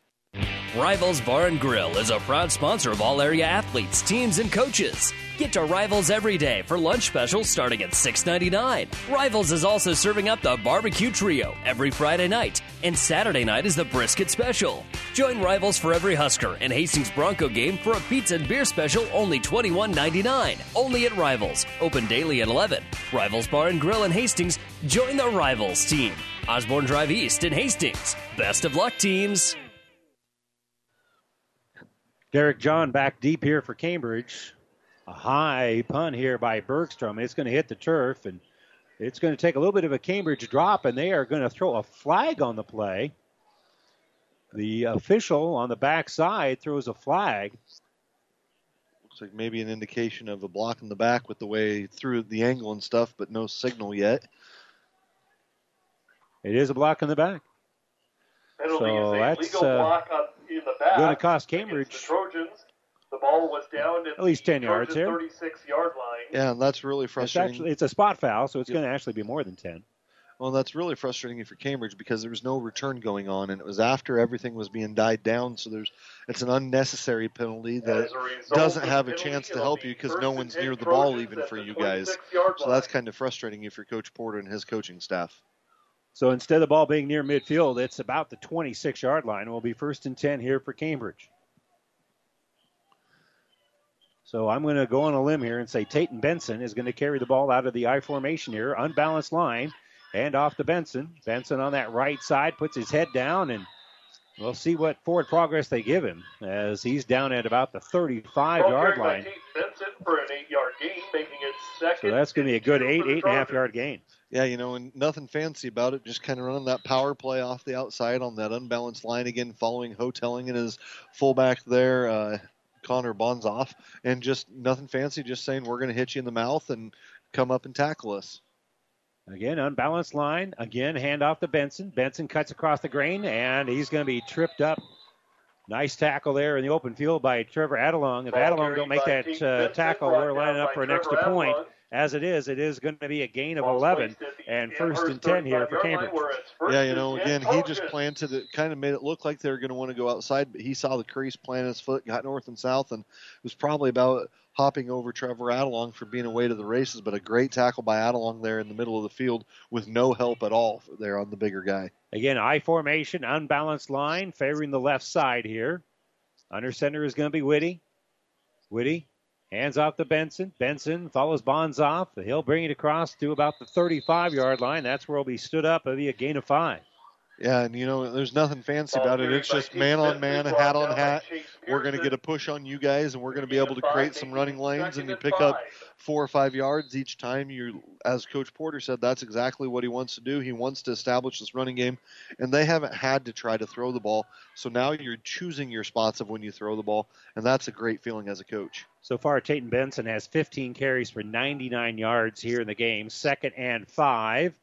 This time they'll hand it off to Bonzoff. Bonzoff is going to gain about one, trying to cut across the gain, grain and surprise uh, the Broncos, but uh, the Broncos having nothing of it. Yeah, Chase Pearson did a nice job of recognizing that trap was coming. And I think that's kind of one of those things you try to spread the ball out. If you hit it, he hits the seam, and you're often maybe a big gain. But Pearson did such a nice job of recognizing the play and tackling for virtually no gain. Great job by the Broncos, forcing this third and five range here again, so a chance to get a stop again. Yeah, this one's pretty easy to figure out how many yards it is. The ball spotted right on the 30. First down stick is right on the 35. So we've got five yards to go here. Unbalanced line to the left, I formation. Benson, they fake the handoff to him. Whitty looking to throw, steps up, delivers a deep ball, and it is going to be incomplete, trying to connect with uh, Houghtelling. That's pretty good coverage there, right on the sideline as it's going to be knocked out of bounds. Man for man with Houghtelling was uh, 49 for Amherst, and 49 is not on our roster. Is it Riley Kissinger or was Trevor Adelung coming over late and stuff like that? But I think it wasn't Adelung on the, no, on the coverage there. Because I think he came up. I think it was Kissinger there, maybe that was running right for stride for stride, and then he did a nice job of using the sideline of forcing that incomplete because he really used that as an extra defender. Uh, on fourth and five, handoff here to Benson. Benson trying to get down that sideline, and boy, I, I don't know where they got it spotted. Oh, it's going to be past the. Uh, I wasn't sure where he stepped out of bounds. He stepped out of bounds at about the 23, so that's going to be more than enough for the first down. Yeah, kind of one of those you can go deep on third down and five instead of like some teams would have to try to pick up the first down there because you've had so much success running the ball and he does such a nice job of knowing where the sticks are that he dives forward and picked up an extra two or three yards there so great job running there so a gain of eight Whitty under center, hands off to Benson. Benson has a, a nice line surge there, brings it across the 20 to about the 17 yard line. So that'll be a gain of about five. Down by Chase Pearson.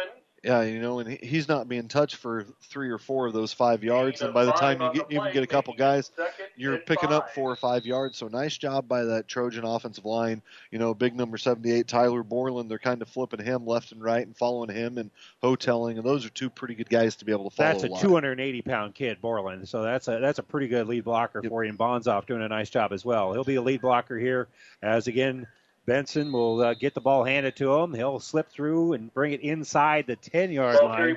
So Benson, that's going to be a nice gain of about six.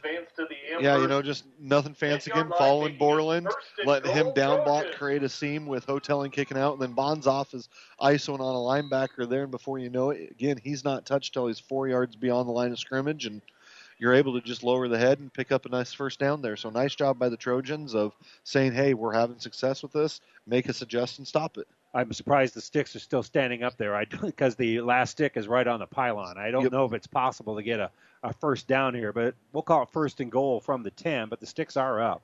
I formation, hand off to Benson. Benson on that right side cuts back against the grain after getting through the uh, guard position there and cuts yep. back and he'll get it down to the five yard line. Yeah, again, same type of play, just running that power play to the right side. And Amherst that time thought it created a little more pressure, but before you're able to bring him down, he drags the guy for about five yards there. So nice job by Benson, just lowering his shoulder. Nothing fancy for the Trojans. Clock's moving, you're ahead, so that's exactly what Coach Porter likes. We're inside of six minutes to go here in the second quarter. It is 14 to six Cambridge, and the Trojans threatening to score here as they've got second and goal from the five. And off the bench, no, they fake it as uh, Whitty's going to run, and he'll try to get that pylon. He slides down, and they're going to call that a touchdown. He slid before he got to that pylon. Yeah, and I, I don't know.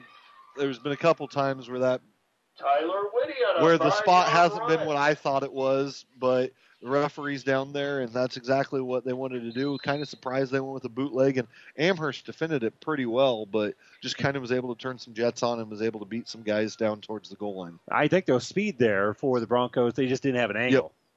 Yep. None of those uh, guys, because they've been collapsing in on Benson, and rightly so. So when they go out to get Whitty, they didn't have a very good angle at him. So two point conversion coming up here after the five points bank touchdown.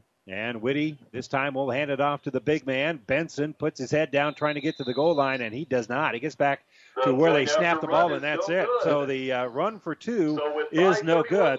So score remains 20 to six. Cambridge has the lead.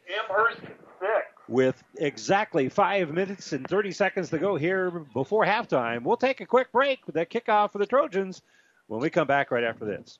What sets Aurora Cooperative apart from the rest? This is Lynn Culbertson. At Aurora Co-op, we have the autonomy and flexibility to help each producer add more value to their bottom line. We're striving to be the best of the best by investing in our facilities, our people, and in the marketplace by assessing new grain opportunities both locally and globally. Ask me or your local Aurora Co-op grain merchant about our wet corn program, along with our lights are on till yours are off harvest hours policy. Your farm, your cooperative, your future. Aurora Cooperative, putting your equity to work. And welcome back to the Nebraska Land National Bank broadcast booth. Tyler Whitty getting into the end zone. And it's now 20 to 6. Cambridge with the lead. And again, the Broncos need to get something going here, but they're not in terrible shape, especially if they can find a way to punch it in the end zone here. They obviously got plenty of time to do that. Well, I was going to say, they get the ball to start the second half, so realistically, you punch one in the end zone before half, you get a stop, you get the ball back, you could tie the game or even take the lead if you go for two on one of those if you're the Broncos and get it. So this one's far from over and a line drive kick here. Right down to the 10 yard line. And trying to find some place to bounce out there is going to be Florell. Florell follows his blockers and brings it out to the 30 yard line. Just never wasn't really a seam there. Nope. He, he, did a nice job of going where the hole was, which was straight up the middle. Wanted to get to a wall to the outside, but the wall never developed. No, you know, nice job by Cambridge is just kind of beating everybody down. And Florell does a nice job of just kind of bouncing around. He's moving north and south, but you don't exactly know where he's going. Then he plants his foot and he's right up to the 30 yard line. So nice job by Florell of just kind of creating his own little gap there of being able to slither through some people. So and nice as you mentioned, it was a line drive kick. Yep. When that happens, sometimes you can get to that wall before the defense gets there. Sometimes the wall doesn't have time to set up, and that's what happened there for the Broncos. But still, good field position, first and ten from the 30, and under center here is uh, going to be Adelung. No, check that. He's uh, going to be in that pistol formation. And he'll lob it out to the left side and trying to get it to Holden Eckhout. Eck out trying to run around Tyler Whitty. Whitty had inside position trying to fight back to get to the ball. A lot of contact there, but Whitty kind of had good field position, turned his head enough that that is not pass interference and good coverage by Whitty. Yeah, Whitty did a nice job of saying, you know what, the sideline's another defender. If I'm going to maintain inside position, it's going to have to be a perfect ball to get through.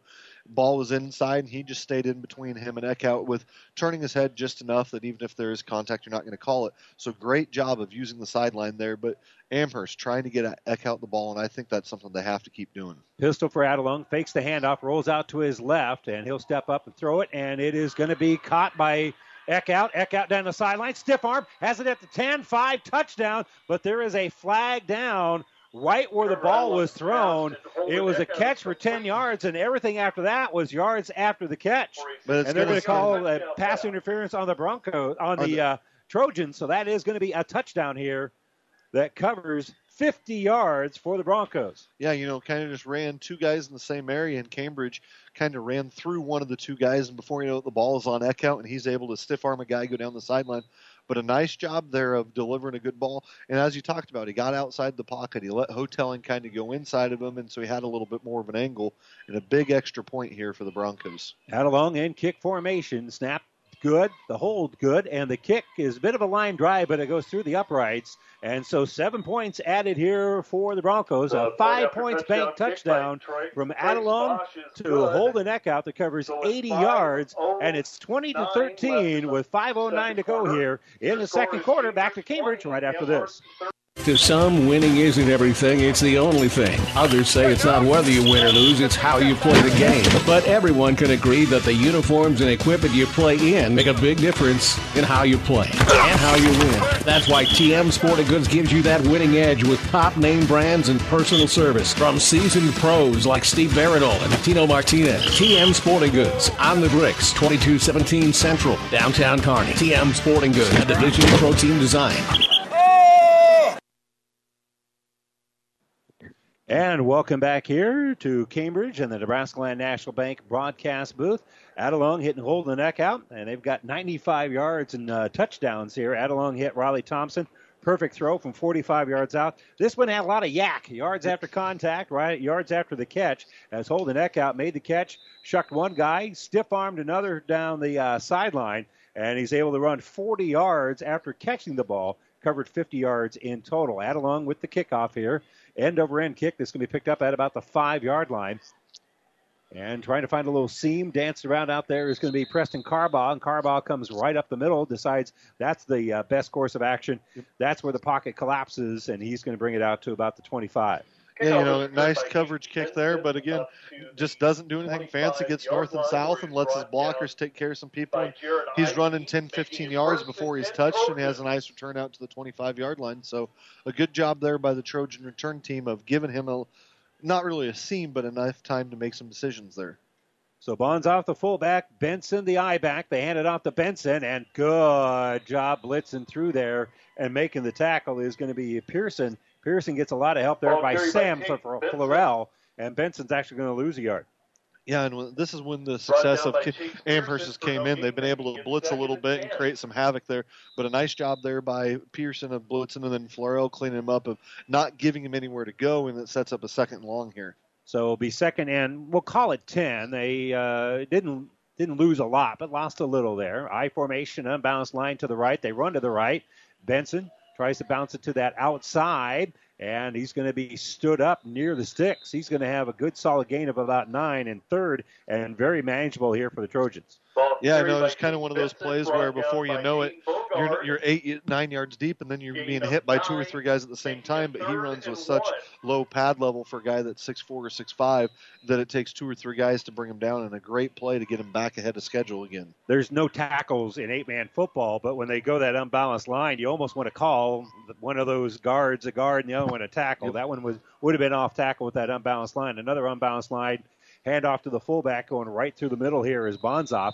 Bonzoff is going to gain a good yard, carried yard and a half. Armstrong, brought Probably only need about Broncos. three quarter of a yard. That's more than enough to move the sticks here, and Cambridge has a first down. Yeah, you know, and Amherst did a nice job of taking the fullback away, but when you don't need much, it falls forward. You basically got a first down, and that's kind of what happened there. But again, just kind of keeping them off balance, letting the clock run because took over with about five minutes left. You don't want to give Amherst time, as they proved on their last possession. They can score very, very quickly. So clock kind of being something Cambridge is working on a little bit while they're trying to score. Well, both of the touchdown possessions for Amherst have been less than 30 seconds because they had the big plays.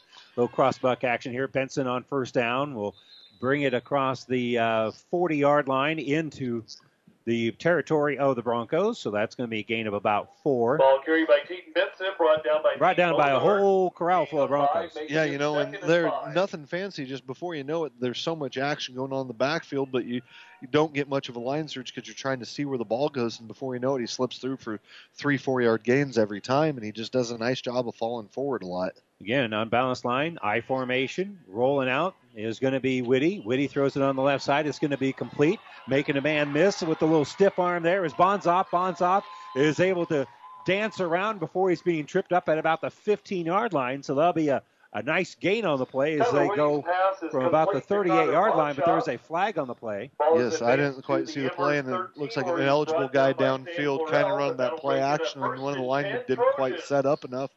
But again, that negates a huge play because that was one that Amherst did not have defended as well as they have had some of those other there was a plays. Well, they the cheated. play. You know, they had they had the lineman downfield. They they cheated. And the flag, by the way, was about five yards upfield. Yep, That- it was. That's, that's an indicator that yeah, because they'll let them have a yard, maybe two.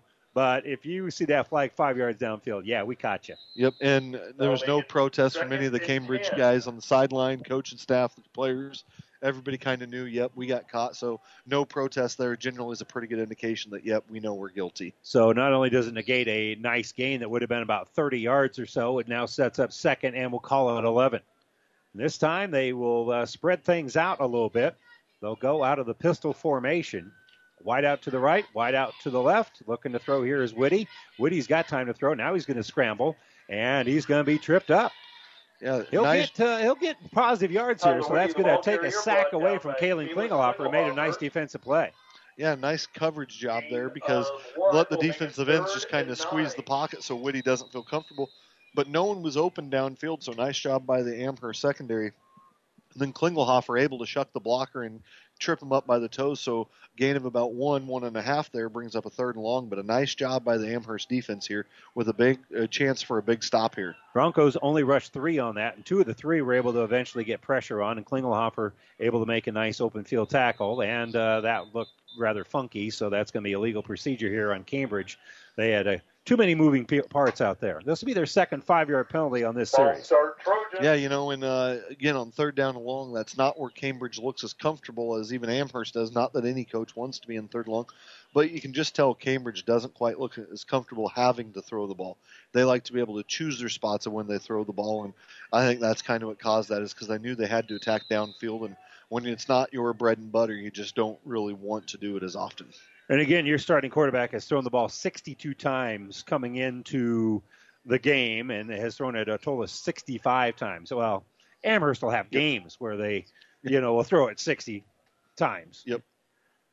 Well, they'll go with that pistol formation, put a man in motion. Rolling out is Whitty. Pressure coming, backside, and they'll throw it up there. It's going to be caught, and it's going to be close to a first down. They're going to be short of it here as they lobbed it out there. Tyler Whitty's pass And it's going to be complete Co- to. Houghtelling. Houghtelling pulls down the rebound and will bring it across Ball to the midfield. 36, where it will be And it's going to be a gain of seven. Yeah, and this might be one of those situations where Coach Porter lets the clock run down, and then you decide if you want to go for it because it is about fourth and four, fourth and three. So you kind of get that decision-making time if you trust your defense enough to go for it and risk giving Amherst the ball. Well, they called the timeout. This timeout brought to you by Nebraska Land National Bank. Take time out to find out what Nebraska Land National Bank can do for you. Local people, local decisions, local ownership. Nebraska Land National Bank, member FDIC. 56 seconds left in the first half, and I don't think Cambridge is calling a timeout to uh, send out the punter. So they're No. talking about what they want to do here. And again, they've been very effective running the football, and they've got now fourth and three. So I'm I'm predicting that's exactly what they're going to do and hand it off to Tayton Benson. Yeah, I would I would guess you're going to see that I formation unbalanced line where you'd run off that second guard beti- behind Tyler Borland, the big 6'5", 280 pound junior, and Caden Houghtelling, the tight end there, and just say, we don't think you've stopped us consistently enough to have that happen, so we're going to go back to our bread and butter. But again, you kind of regroup because now you talk about the clock is a factor with the way Cambridge wants to run the ball if they aren't picking up chunks of eight, ten yards at a time because you're under a minute. So you kind of got to have a couple plays ready to go if you do pick up the first down. And again, they've you know they've got two timeouts left now, and a clock stops in uh, high school football for first downs to move the chains. So that's there's plenty of time here. I mean, you you can't be slow about it. But first things first, it's going to be uh, fourth and about three. I formation, unbalanced line, just as we thought. Hard count here for Whitty. He's going to hand it off to Benson. Benson puts his head down, and boy, that's awful close. I think they're going to give him the spot. But a nice tackle there by Ball carried by Klingelhofer. Also, uh, Chase Pearson got part of that tackle as well. And again, Benson dragging him forward. That is awfully close. I think any way you look at it, it's close enough. You bring the chains out. Now they're going to say it's enough for the first down. Yeah, you know, and I think kind of had a little different scenarios because you had two refs on the line of scrimmage lining up differently, and they went with the one closer to the Cambridge sideline, and that was enough for the first down by the length of the ball. But I don't think the Amherst coaches were real happy there wasn't even a measurement there. No, no, I, there, I, there should at least be a measurement. And again, I, there was a debate about where it should be spotted. Whitty's going to roll out. He's going to lob it to that left side. He's got Houghtelling, and Houghtelling's going to make the catch and be down at about the 10 yard line. Tyler That'll be a gain of 22. That's a nice throw by complete. Whitty to Houghtelling. Yeah, Houghtelling did such a nice job of running, attacking where the Adelung was at his 12-yard line to safety position, and and 10 then planting his foot and keeping Adelung on his hip. So it's kind of like a post up there. And Adelung tried his best to get around and deflect it, but Houghtelling just a little too strong. And great ball by Whitty there to give it where Houghtelling catches it or it's incomplete. So nice route there by Houghtelling. Whitty, three out of five throwing the football. All three of those were pulled down by number 31, Caden Houghtelling. And Houghtelling will uh, be down, they're going to say just outside the 10 yard line. So it'll be first and 10 at the 10 and a half. This looks a little awkward. Whitty's going to roll it out there, and there's uh, contact with some feet, and Houghtelling slaps his hands together as uh, the Bronco player comes up from the end zone with flags around him. They're going to call pass interference or a hold here. Yep. Again, I, I was watching the ball, did not see the contact, but I did see that both of them were on the turf. And a lot of Call times that just means you got foot, feet caught up. But again, I didn't see it. Yeah, you know, kind of just want to ran those crossing routes from those tight end positions there, and kind of just overzealous on the ball. Both of them are looking at the ball, nothing malicious or anything like that. Just Penalty feet get tangled up, and before you know it, guy goes first down, and the refs have no choice but to goal throw the flag. So again, kind of one of those unfortunate circumstances for the Broncos, but refs have to call that one every time. Don't mean to correct the PA guy here. He said automatic first down. It's not an automatic first down. It's just first down. High school does not have an automatic first down for pass interference. That'll be first and uh, five from the six, and they hand off to Benson. Benson breaks through there, drags a couple of guys forward, and he's going to be down at about the one yard line. That's awfully close brought down by to first down uh, markage here, but I think they're going to say he's just short. So Cambridge is going to call a yard line, where it'll timeout. This timeout brought to you by Nebraska Land. National Bank. As uh, they call the timeout now with 25 seconds to go before halftime, it'll be second and very, very short, just outside the one yard line. Yeah, you know, and again, it was nothing fancy there, but you kind of look at this, and maybe the swing play of this drive was that third and 13, third and 14, where Houghtelling went up and pulled down that rebound to set up a fourth and four, where if he doesn't call it in, Cambridge is punting the ball and they're not knocking on the doorstep. So, kind of a big play a few plays ago, but Benson just does a nice job of lowering the shoulder and getting the pad level lower than most people do that are 6'4", 6'5". Well, out in Albion, Boone Central Newman Grove tied with Grand Island Central Catholic 7-7 in the second quarter. Gothenburg in Bindon leads it 21 to nothing. That game is in the second. Here, second and short from the one yard line, unbalanced line, I formation. Benson gets the handoff, gets pelted, spins through there though, and gets the touchdown. He was stopped when he was met by a couple of Broncos, spun those pads, found a little seam, and has a one yard touchdown. You know, Pearson and Adelung were the guys that shot the gap there and did a nice job of hitting him in the backfield.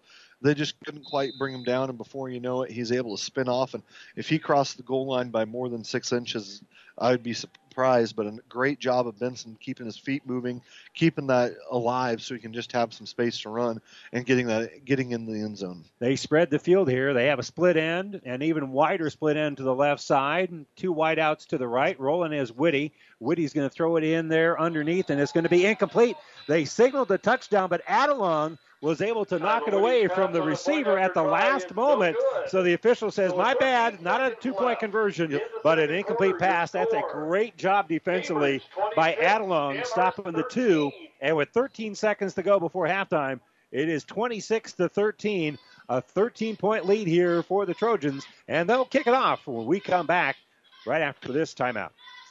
At AseraCare Hospice, we care for your family like you are a part of ours. Through compassionate hospice services, we help to alleviate fears and concerns so that you and your loved ones can focus on the joy of everyday moments. We celebrate the memories and special occasions of a life well lived and provide support and assistance so you feel comforted throughout the hospice journey. For more information about our services, visit us online at aseracare.com. AseraCare Hospice, caring for moments that matter.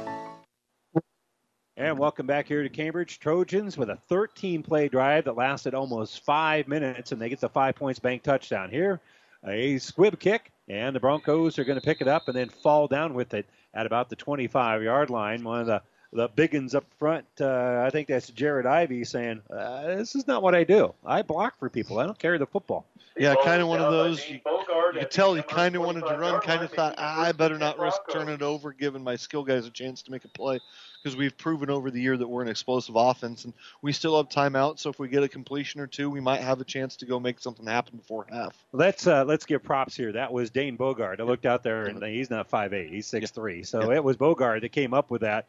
And again, he just ran forward a little bit and goes, "I, you know, this ain't my deal." So I'm going to fall down at the 25. So Adelung is going to split out receivers, two to the right, two to the left. Little pump fake is going to throw the ball deep as he unloads it. He's hit, and the pass is complete at the 10. 5. He's got a blocker out there at the 5 yard line. He goes to the other angle and gets a touchdown. Final play of the first half. Not exactly a Hail Mary, but the prayer is answered anyway. Yeah, you know, just a great job there. Adelung knew he was going to get hit, stepped up, delivered a great ball to number 12, I believe. Uh, Trevor, or Adelung threw it. I couldn't tell who caught it then, I guess. I thought uh, 12 caught it, but pass to Sam Florell is good. Florell, for 10, yep. And then just did a nice job and a great job there of making a block and making a guy, you know, miss there down at the goal line and outrunning people. But that's exactly what you needed here if you're Amherst to get back in the game. And the extra point by Adelung is up, and it is good. So just like that, uh, an incredible little pitch and catch. And again, Adelung showing a lot of courage, hit right in the chest as he released the ball. Florell caught it in stride, got a block, and I think it was Holden out that made a couple of blocks. Actually, took the last two Trojans away from the play, and that is a nice 55-yard pitch and catch. And just like that, the explosive offense here for the Broncos, they've had three touchdown passes, 45, 50, and now 55 yards. They keep upping it by five yards. The next one's going to be 60, I guess. Yeah, you know, and they just keep attacking downfield vertically, and Cambridge is having a little bit more trouble running with those guys the longer it goes.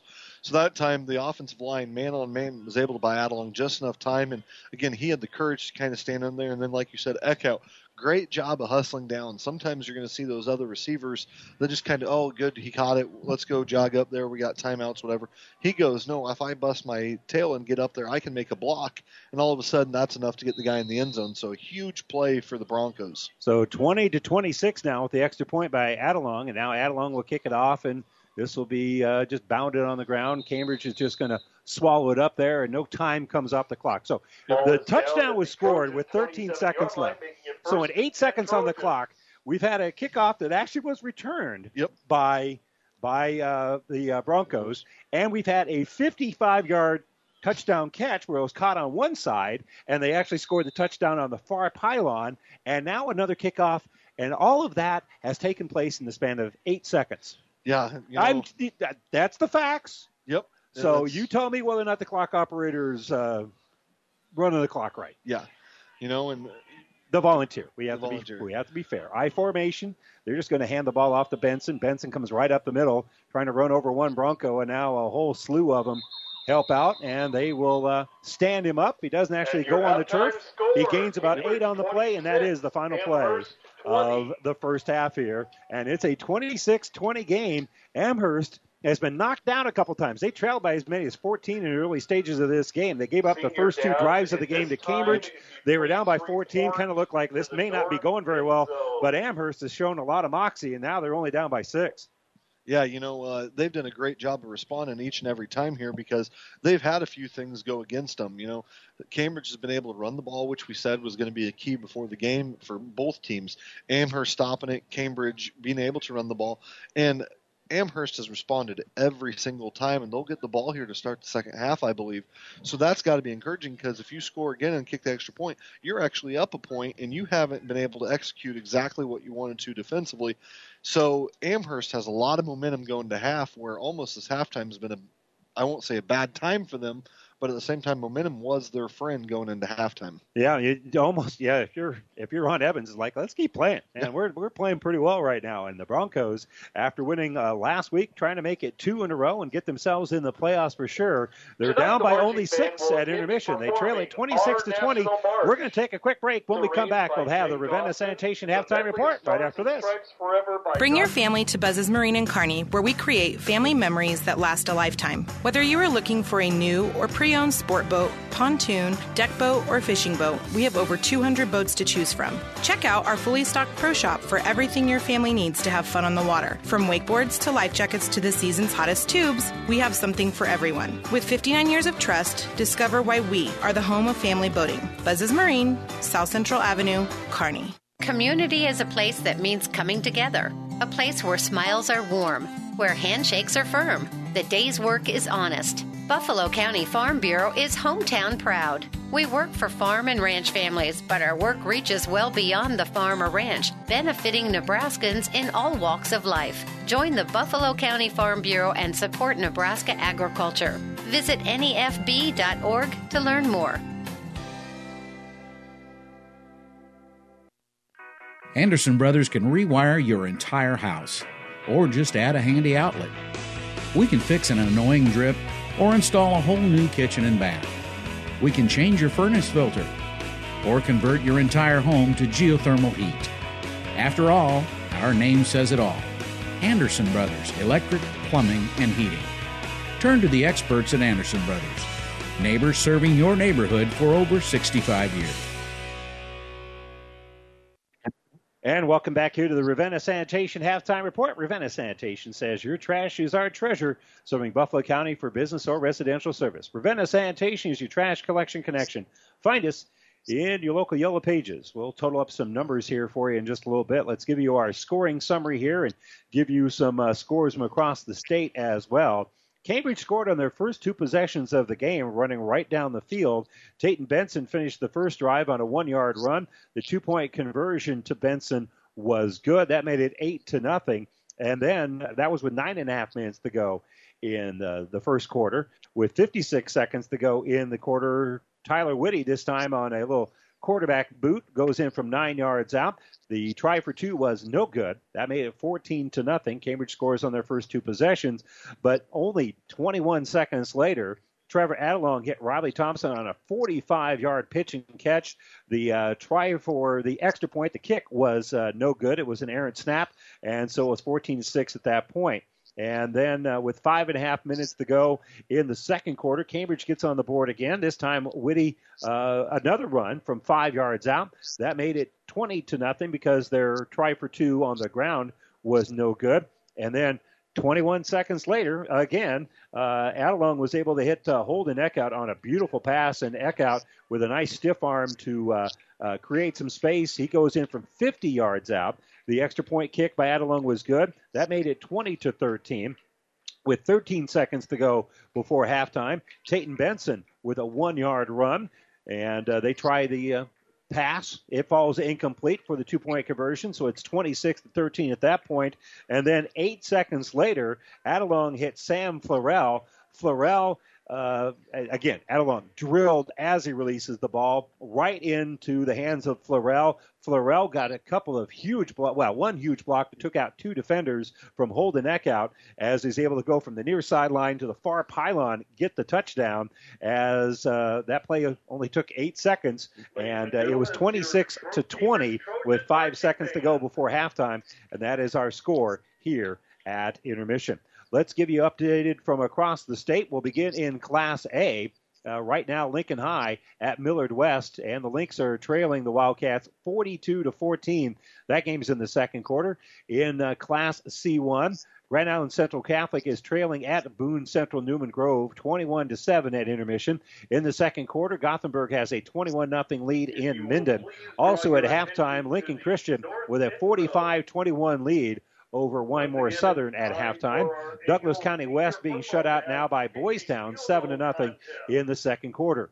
In Class C2, Battle Creek and Stanton are tied 7 to 7 at intermission.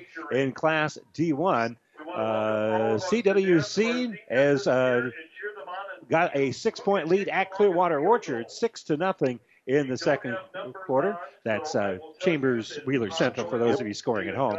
Uh, Amherst right now has made things interesting here with Cambridge. The Trojans with the 26-20 lead at intermission. Elsewhere, Nebraska Christian 22 to uh, 6. They've got the lead at East Butler. Last report was in the first quarter. Ravenna 16 to 14 with the lead over Overton.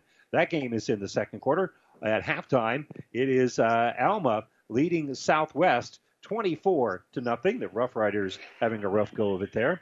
Uh, elsewhere, Ainsworth at home being shut out by West Holt 20 to nothing in the second quarter. 34 to 14. Tri County has a lead at Diller Odell. That game is in the second quarter. In Class D2, Pleasanton is leading at Ansley Litchfield 22 to 14 at halftime. That game is on KKPR. And don't forget, at the conclusion of that game, we'll have obviously the post game plus our uh, Thursday night scoreboard show. Can't say Friday night scoreboard show, but the scoreboard show brought to you by Ruts Heating and Air coming up at the conclusion of Ansley Litchfield and Pleasanton. Elsewhere, Bruning Davenport Shickley has a lead at Lawrence Nelson, 22 to nothing, in a battle of uh, ranked teams in the second quarter. Osmond right now trailing at O'Neill St. Mary's, 16 to 14. That game is in the second. Also in the second, and Selma Myrna with a 12 nothing lead at home against Maxwell. Over in Arapahoe, they've got a 28-20 lead over Eustis Farnham in the second quarter.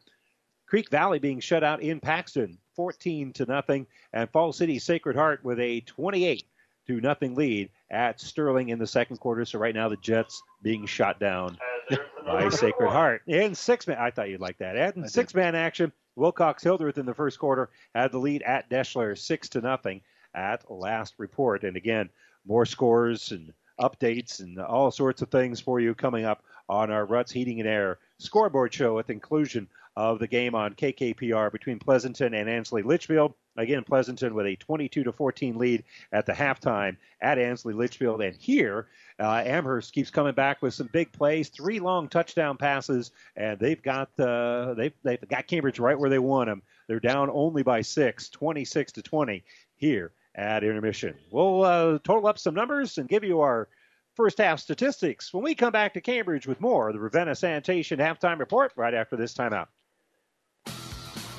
Athletes come in all shapes and sizes, and Kearney Orthopedic and Sports Medicine specializes in getting them all back in their game. From swinging a hammer to swinging a golf club, whether tackling daily tasks or tackling the running back. See Kearney Orthopedic and Sports Medicine Clinic. If you're suffering from any injury that's putting you on the sidelines, make an appointment today and take comfort in our care. Kearney Orthopedic and Sports Medicine.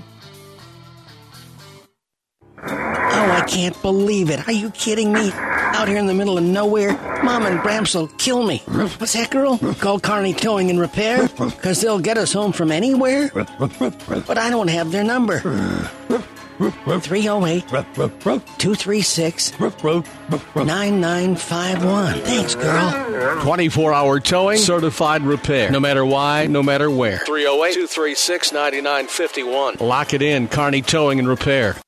For food that'll make you stand up and cheer, head to Fanatics. Start with traditional appetizers like mozzarella or breadsticks, or add a little spice to your life with jalapeno poppers. And don't forget the famous wings you can enjoy as appetizers or as a meal itself. Bite into their huge selection of burgers, pizzas, calzones, or sandwiches. With over 30 HD TVs, the bullpen, and their new party room, there's something always going on at Fanatics. Food that will make you stand up and cheer. Fanatics, a block north of the tracks on Central Avenue, Kearney. And welcome back here to Cambridge. More of the Ravenna Sanitation halftime report. We're at the break where the Trojans at home here with a, a six point lead over the Broncos, 26 to 20 at intermission. For the uh, Trojans, well, we've talked about it quite a bit. Tayton Benson now has carried the ball 26 times for 155 yards. Connor Bonzoff has five carries for 17 yards. Tyler Whitty has a couple of touchdown rushes. He's carried the ball now uh, four times for uh, 14 yards here. Excuse me, for 16 yards. So about 188 yards or so rushing here for Cambridge. In the air, Tyler Whitty, all of his passes that are complete were pulled down by Caden Houghtelling. He's hit uh, three of five passes for 46 yards. So Houghtelling has got 46 yards in uh, receiving. So 46 yards, 188. So about uh, 234 yards of total offense here for Cambridge in the first half, and again doing most of their damage in the air. Amherst getting it done. Oh, excuse me, Cambridge doing their damage on the ground. Obviously, Amherst has been doing it on in the air. In fact, Amherst has kind of given up on the running game. They've had only three rushes uh, on the game so far. Adelung, two carries for one yard. Eckhout, try to essentially a jet sweep on one, lost five yards on that play. So Amherst is actually a negative four yards rushing here in the first half. Trevor Adelung is 6 of 14 for 187 yards, but he's had the long touchdown passes of 45, 50, and 55 yards. Hunter Jones has caught more balls. He's got 37 yards in the air, but Holden out with a 50 yard catch. Riley Thompson with a 45 yard touchdown pass, uh, catch, rather, and Sam Florell with a 55 yard touchdown catch. So, uh, again, Amherst about 183 yards of total offense. Cambridge has about 45, 46 more yards here in the first half. They've got that advantage. They also have the advantage on the scoreboard, leading at 26 to 20. But the Broncos will have the ball first to start the second half. Yeah, you know, uh, Amherst kind of attacking downfield vertically, which doesn't lead to as high a percentage sometimes, but it does lead to the big plays. Cambridge, on the other hand, it's been exactly who we talked about in pregame. Benson running the ball, Houghtelling through the air, catching the ball.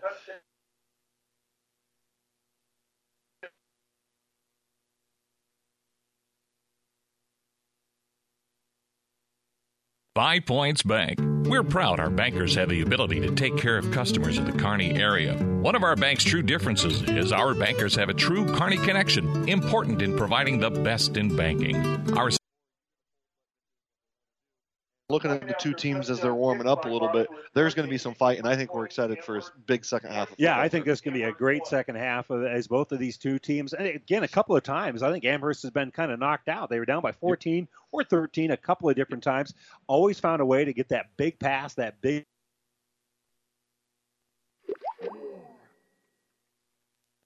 Is back pain keeping you from doing the activities you enjoy? Is hip, knee, or ankle pain making even the shortest walks difficult? Is hand, wrist, or finger pain making you cut tasks short or take frequent pauses? New West Sports Medicine and Orthopedic Surgery is here to tell you that you don't have to live with the pain. With training in a wide range of specialties, New West has the doctor to get you back into the game. Schedule your appointment today. No referral is necessary. All major insurances accepted.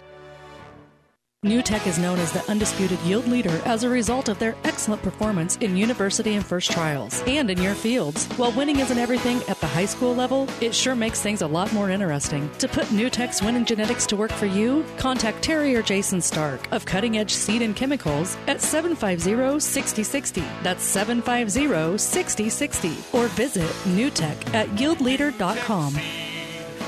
Undisputed Midwest yield leader.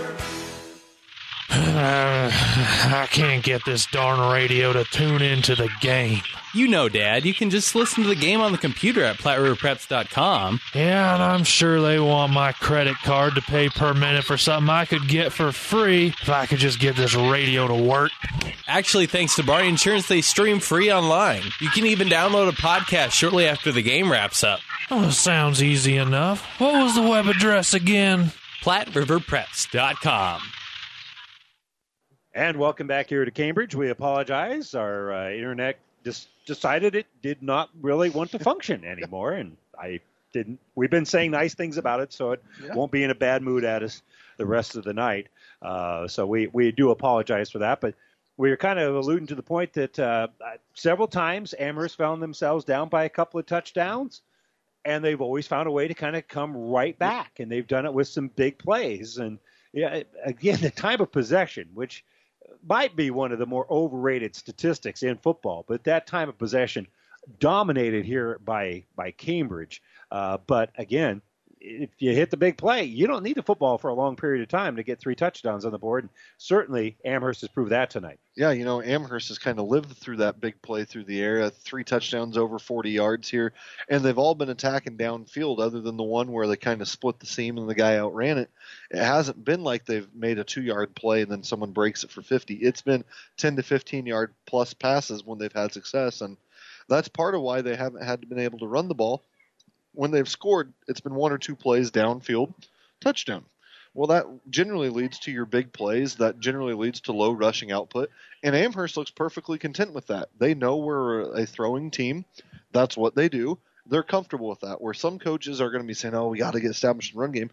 I think Coach Evans says they got to cover us. If they can't cover us, let's keep attacking. And that's kind of what's created some problems because Cambridge doesn't look real comfortable at times doing that. Well, and again, Amherst has come back immediately after Cambridge has scored a touchdown. After falling down 14 to nothing, 21 seconds later, touchdown Amherst. Again, they fall down by 13 points after that next touchdown by the Trojans. Again, the Broncos score 21 seconds later, long touchdown pass. Then Cambridge scores with 13 seconds to go before halftime. We only need eight to, to cover the distance and have two kickoffs, but we talked about Yeah. that earlier. Uh, and they were able to just go the, the distance there as well. So they've always been able to kind of answer back here, and let's see what they can do as they will uh, have the ball first to start the second half here. You've been listening to the Ravenna Sanitation Halftime Report. Ravenna Sanitation says your trash is our treasure, serving Buffalo County for business or residential service. Ravenna Sanitation is a trash collection connection. Find us in your local Yellow Pages. Randy Bushcutter, Scott Carlin here from Cambridge. Glad you could join us for last regular season football game for eight man for most eight man teams. There'll be a few playing tomorrow night as well, and we'll have 11 man action for you right here on uh, ESPN Radio Kicking off for the as Trojans, Broken Bow will take on Skylar Ryan. Catholic. Well, kicking off here is going to be Skylar Ryan, a 6'2 senior, only guy listed as a kicker on the uh, roster. And it's going to be near that sideline. Does Cambridge come up with it? No, it goes out of bounds. Cambridge tried to come up with a kind of a rolling onside kick on that far sideline. And the the best guy with a chance at it was Cambridge. The ball goes out of bounds. I think if it's touched before it goes out of bounds, not a penalty, but there is a flag down, so it must have gone out of bounds first. Yeah, you know that had to be really close. The ref was right on top of it, and Cambridge kind of tried one of those where I don't know if it was a designed onside kick or what, but that ball couldn't have been out by more than three, four inches Ball's when it was out out of of bounds bounds. So the Amherst Amherst, instead of declining it like they have at other times, is going to say, "Let's take the ball." I there. think they picked it up. I don't think Yep, that's a yep. decline penalty. They're saying Okay. that the Cambridge kid actually It touched touched it, but Okay. did not recover covered. it. But it was touched in the field of play, so it's not a penalty. So we'll be first and ten here for the uh, uh, Broncos at the uh, 28-yard line. I don't think you have the option of declining that Nope. in high school. Adelung looking to throw. He's got time. Now he's going to run, and the pocket collapses, and he's going to be enveloped by uh, Wyatt Feeney, among others, uh, down at about the 24-yard line. Yeah, Feeney did a nice job and a great job by the coverage behind him there for the Trojans because Adelung, that's kind of where they had been making some living on some longer pass plays. This time Cambridge was able to stay with stay with the guys, and Feeney just did a nice job from his nose position, a keeping position, and pushing up and making swallowing Adelung there. Yeah, I told you earlier how to pronounce his name, and then I'm the one that screws it up. The uh, quick little slant intended for Eckhout is going to be incomplete. As again, Feeney with a nice defensive play. Actually, I think made that uh, a small window as he had Yep. his hands up there as well. So he makes two plays in a row. Yeah, makes a small window, and then as soon as the ball gets past him, he's turning around, and natural instinct there from Holden Eckhout, I think, kind of alligator arms it a little bit because he knew he was going to get walloped if he does catch the ball there. So So third and 13, Adelung rolling out, steps up, pass is going to be incomplete. I think that was Bosch that's in there at quarterback. Moved Adelung out to a wide Yeah, receiver. It yeah, looks they- like trying to maybe mix some people up and get a different look, kind of create some different activities there. But again, good coverage there and no window for Bosch to throw there. And he rolled out with it, kind of came from that backside, and I did not notice that uh, Adelung uh, was out there. And Adelung, pretty good pass catcher uh, throughout the course of the year. He's uh, caught seven balls for 78 yards. Yeah, you know, and just I think trying to create some different angles, create some activity there. High punt, and it's going to take a very friendly roll here for Amherst. Is this going to be down at about the 20 yard line? They gained about 18 yards there on the roll.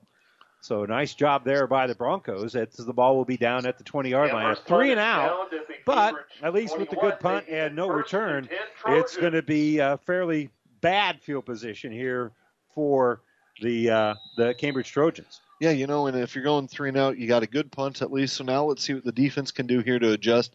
You saw the adjustments maybe by the Trojans of moving some people around, and they moved Benson up to defensive end, create a little more pressure. So we'll see what they can do here on offense. So Benson in the I formation. Well, uh, actually hand the ball off to I think that's Preston Carbaugh who was uh, playing the fullback there. Ball and he's going to Tayton Benson for a gain oh of seven. check that it was Second Benson. Benson is going to gain about eight on the play. Yeah, and kind of just went with that straight power play where off guard or an 11 man would have been off tackle here, but now a more traditional, un- not unbalanced look, which they haven't ran as much. They've been unbalanced most of the night. Pressure there, but they do get it to Benson. Benson's going to come across the line of scrimmage and get tripped up as he gets the first down marker. He's going to end up gaining about four on the play. Bonzoff carried by back at Benson. fullback, and that time he makes a nice little block. It'll be a gain of about four. line, Yeah, you know, and Bergstrom able to kind of create a little pressure, but uh, Benson able to squeeze through there and Bonzoff with a nice block, and before you know it, you pick up the first down, which is if you're Cambridge, what you need because you got to establish that two possession lead again, because then you have the full complement of your playbook and let the clock be your friend. And again, another handoff here for Benson. Benson this time is going to gain about three, three and a half yards before he's going to be uh, stood Ball up there. Benson, Good form tackle by Chase by Pearson. And it's going to be a gain of three and a half. Gain of five, Yeah, you know, Pearson did a great job of filling the gap, and as you said, bringing the form tackle, got his head across the proper side, and stood him up first, then was able to drive him backwards. And again, didn't look like much, but again, a little seam creates about a three or four yard gain there, and Cambridge ahead of sticks again. PA guy here, a little, little optimistic, saying that was a gain of Yeah. five. It's Yeah. gain of about three and a half. Yeah. Maybe four. We'll call it four. We'll be nice to him. I formation. This time of the uh, line is balanced. They've been unbalanced most of the night. And Whitty will take the uh, snap, hand it off here to Benson. Benson going to be stood up as he gets uh, across midfield, Ball carried by and he's going to lean forward, and it's going to still be third and about three. Yeah, you know, in that time the Broncos defensive line led by Klingelhofer there did a nice job of just kind of standing on the lineman up so there wasn't that gap, there wasn't that surge like there had been at other times. And Benson's having to slide through there and then dive forward for a minimal gain there, but a nice job by Klingelhofer of not giving him a gap to attack and run through. So he's had now 30 carries on the night, and another handoff here for Benson. Benson off that right side, and he'll bring it down to the 35. That'll be enough for a first down. And again, on third and manageable, they get the first down with a rush of five yards. First and ten Trojans. Yeah, again, that time they went with a more traditional I formation, didn't have an unbalanced, but they had Houghtelling on one side and Borland on the other. So Cambridge kind of given a different look between the two guys they've been running behind most of the night. And that time they just ran right behind uh, Houghtelling there, and he's able to create a seam and pick up a first down. So the ball, the back end of the football is going to be on the 35 yard line. I formation again. Benson in that eye. Whitty will hand it to Benson. Benson on that right side is uh, stood up, and then again that big uh, six six frame. Or I mean, Yeah. it just seems it seemed bigger than actually what he's listed out there with a helmet on. They got him listed at six four. He's going to lean forward and gain a couple of yards. The basketball coach in me wants to say I would list him at six seven. So I know you would. I know you would. So gain of about two on the play, and again, they just th- this is just steady, just just trying to go right at Amherst here, and again, control that clock. Rolling out, here's Woody. They fake the handoff, and he'll roll out, throw it in traffic. It's tipped. It's going to be eventually caught by one of the players on the sideline here, and a very late after the ball was caught out of bounds three yards, a flag comes in on the backside by one of the officials. And we'll see what the call is here. They're going to call pass interference on Amherst. Well, that's tough because you had the one ref right on the spot that doesn't throw, and it comes from the backside. Not saying he wasn't there early or anything because I couldn't see the backside of him, but if you're Amherst, you've got to be disappointed because the guy that's three yards away from the play isn't the one making Well, the that, that ball ended up being tipped by two or three different Yep. guys bouncing around. And with a late flag, you can't help but ask the Yep. question, well, when did it take place? If it's after the ball was touched, it's not pass interference Yep. anymore. Yeah, and you know that. but really again, that backside official a long ways away. He's got to get closer to actually throw the flag. Yep. So, in any event, it will move the chains here as they have a 10 yard penalty and uh, hand off to Benson. Benson slips through one tackle and he brings it across the 10, still dragging the pile forward. They're going to mark him down at about the three yard line. So that's a gain of 14. First and goal here for the Trojans. Yeah, that time they ran that crossbook out of the I formation, fake it to the fullback dive, going to the right, and Benson just comes to the left side out of that I, and he's just going north and south, saying, "If you're going to hit me, I'm going to hit you harder, and I'm going to be able to run over you." And great job by Benson running hard, and that offensive line has got to be loving this. Well, their quarterbacks run for 250 yards. Their fullback has run for 260, but the I back here now has run for nearly 1,200 yards as they hand it off to him, and he's got a seam right up the middle. And Tayton Benson is in for a four-yard touchdown. Yeah, that's exactly what Cambridge wants to do. They want their eye back or tailback, whatever you want to refer to him as, carrying the ball a lot, and that's exactly what Benson's done. And I think they're kind of saying, "Stop us. We think we can run on you guys all night, so you're going to have to get a stop before you can come back on us again." And a great possession there by Cambridge. Nothing fancy. Had the one penalty on the Broncos, but everything else was through Benson basically. And again, they're going to go for two. They now lead at 32 to 20. I formation, two tight ends, balanced line this time. Handoff right up the middle, and they're going to follow that guard into the end zone for the two point conversion. And now it is 34 to 20. And a 14 point lead once again for the Broncos. uh, for- excuse me, for the uh, Trojans. The Broncos will get their hands on the football following this five points bank touchdown by Tayton Benson from four yards out.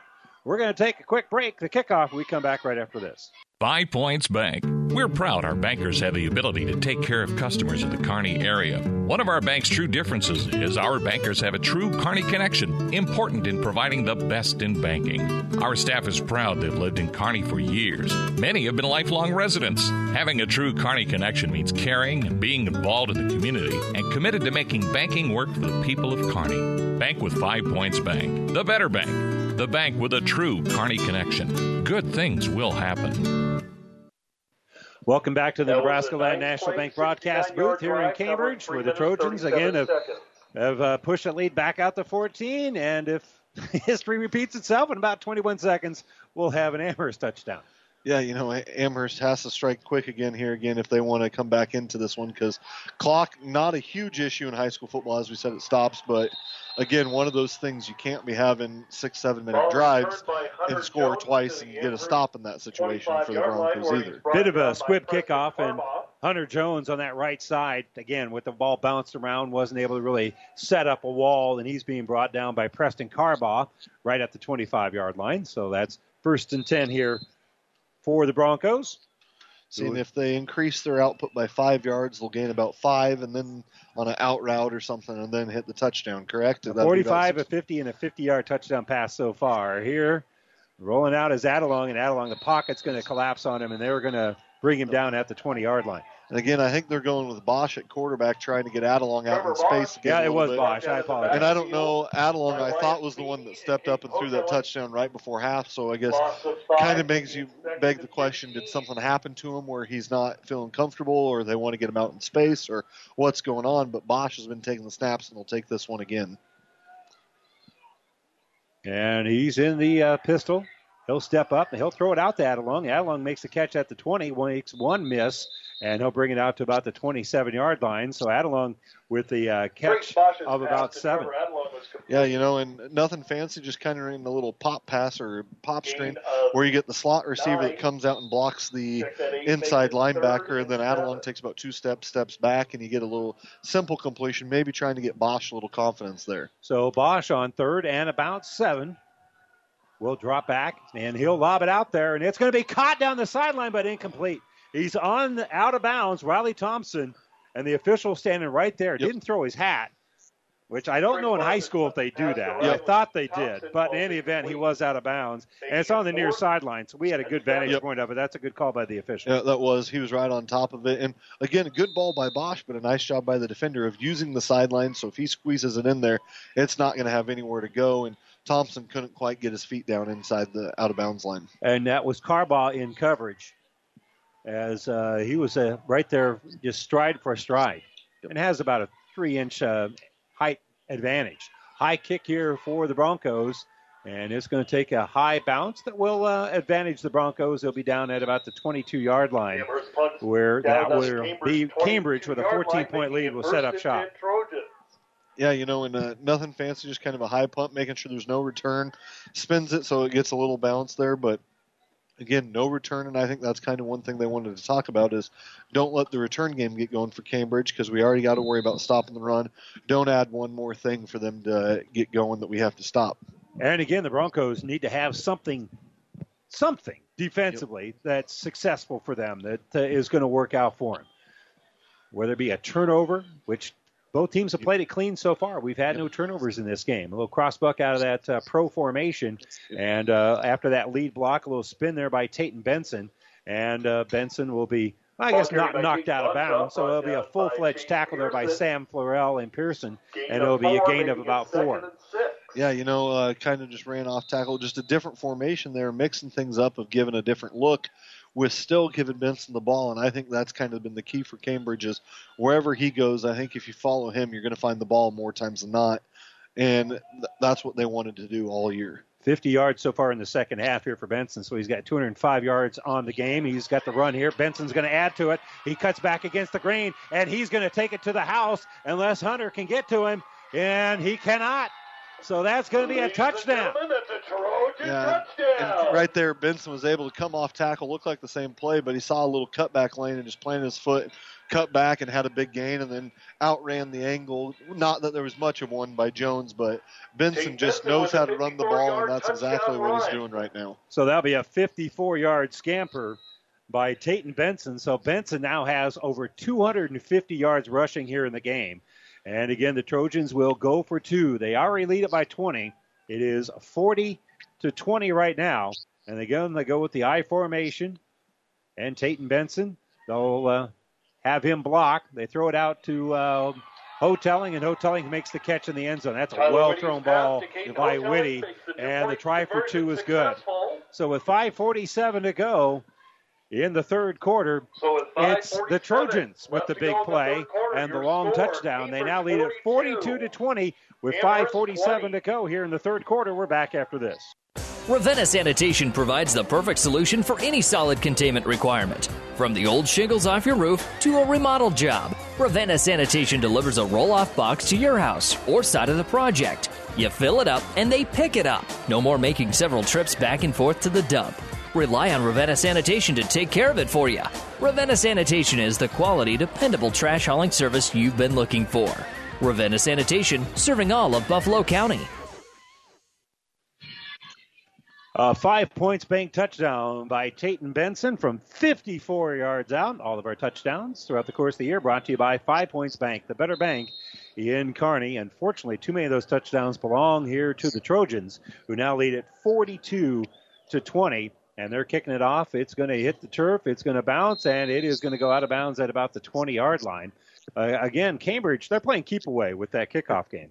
Yeah, and I think that's one thing they say is, hey, if we make Amherst march the ball on us, because you notice even on their secondary, instead of that press coverage they start out and they're back a little bit, where we make them march the ball a little bit. I think that thing they think that favors them, and that includes the return game. Don't let them the return game create something big that gives the Broncos something to build off of, because the clock is now becoming a friend for the Cambridge Trojans. And again, Bosch has been quarterbacking most of the second half here for Amherst. Adelung still out there, not injured. In fact, he's uh, caught a, a couple of ball, well, one ball, and he was a target of another. So another kickoff coming up here by Skylar Ryan, and again, it's going to bounce, and it's going to be picked up by one of the upbacks, and Borland, coming I up with it believe. is going to be Borland. Yeah, or Bogart, Bogart, I should say, Dane Bogart. There, I believe, is what it was. yeah, but I followed your lead. Yeah, Yep. it's Bogart.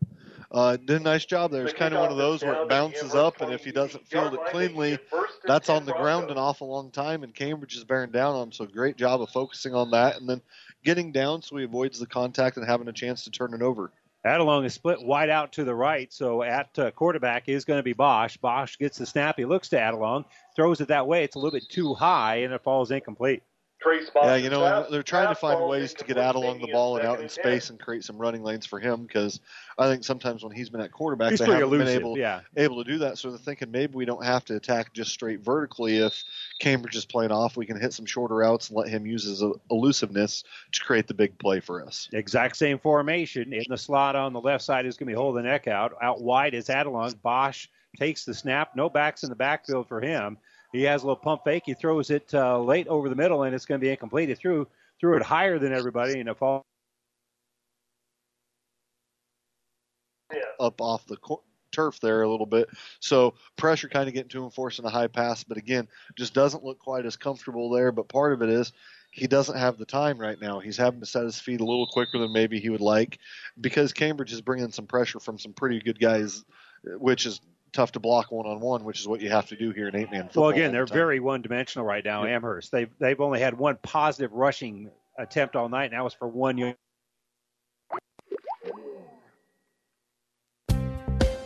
Sign, click, deposit. Nebraska Land National Bank is now offering mobile deposit. You can now deposit your checks whenever and wherever it's convenient for you. Because we all know sometimes 24 hours in a day just isn't enough. Download our mobile banking app to your smartphone and start depositing checks the easy way. Visit us online at nebraskalandbank.com slash mobile deposit for more information. Nebraska Land National Bank. Member FDIC. It, was, a, it was a hold. Wrong person threw the flag. Yep. But they're going to That decline the penalty penalty. is declined, Bosch had the scramble, and we apologize for the technical difficulties. We've had pretty good cell coverage and uh, internet coverage all night tonight, and then it just blah, Yep. has gone bad on us here. Bosch had the scramble, throws the uh, ball incomplete. It should be fourth down. The sticks on the far side say third down. They declined the penalty, and that's why they declined the penalty to create the fourth down. So the Cambridge coaching staff said, "Hey, you got to change that." Yep, you're right, we do. So it is going to be fourth down here for the Broncos. And I think Amherst is in four down territory as they send the same group out there as they knew we can't give the ball back because we haven't been able to stop them here. So we have to go score on this one. Otherwise, that might be all she wrote. And Bosch is going to be the quarterback. He throws it. It's going to be complete. It's going to be enough for the first down, according to where, again, it's right in front of us. And that's enough for the first down. Remember, Adelung is complete. Nice pass to Adelung by Bosch. And that's going to be a gain of 10. The result. Uh, I, I hate to do this, but Adelung looked like he caught it and then got hit back about a yard and a half, and they went where he landed on the ball there. Still enough for the first down, but I thought he had about an extra yard and a half. Great job of concentrating on that because he was hit right after he caught the ball, though. So courage in traffic there by Adelung. Bosch now a quarterback. He's got time. There's a hold, pretty obvious, and there's a couple of flags down. Bosch is still scrambling. He's pump faking. He's going to throw the ball deep. It's going to be tipped and incomplete, but that's going to be a 10 yard penalty here on the Broncos. I think and there might- might be a then there's a flag on the coverage. So- So, this might be offsetting. Yep, and I think that's going to be a break for the Broncos because the first one was an obvious holding call, and Bosch doing the scramble drill points his receiver long, and then the Trojans have to just knock run into the guy essentially to knock the pass incomplete, which they didn't need to do. But you can't know if there's a flag down there when you're the defensive back covering on the opposite side of the against field. Broncos And they're going to call a hand to the face against hands to the uh, face Cambridge instead pass of interference pass against interference or whatever it is. In any Those event, it's going to be offsetting offsetting penalties. penalties. So we'll uh, We just got a big uh, do over here. 10. And and Bosch, great job of scrambling. My goodness, he he looked like a second coming of Fran Tarkenton back there, rolling around and just uh, scramble long enough to see if you can find somebody that can break open. Yeah, So- just kind of create some plays using his legs, using the athleticism. That's what all they're trying to do there in that situation. Bosch hits the quick slant here to Adelung. Adelung runs through a couple of tackles, and he's going to have enough for the first down. Just a quick little slant, ran through one tackle, stiff armed another guy while the other guy was still wrapped around his feet, and he's going to end up having a gain of about 11 on the play. Yeah, and I think they're like we said, they moved Adelung to the sideline just to try.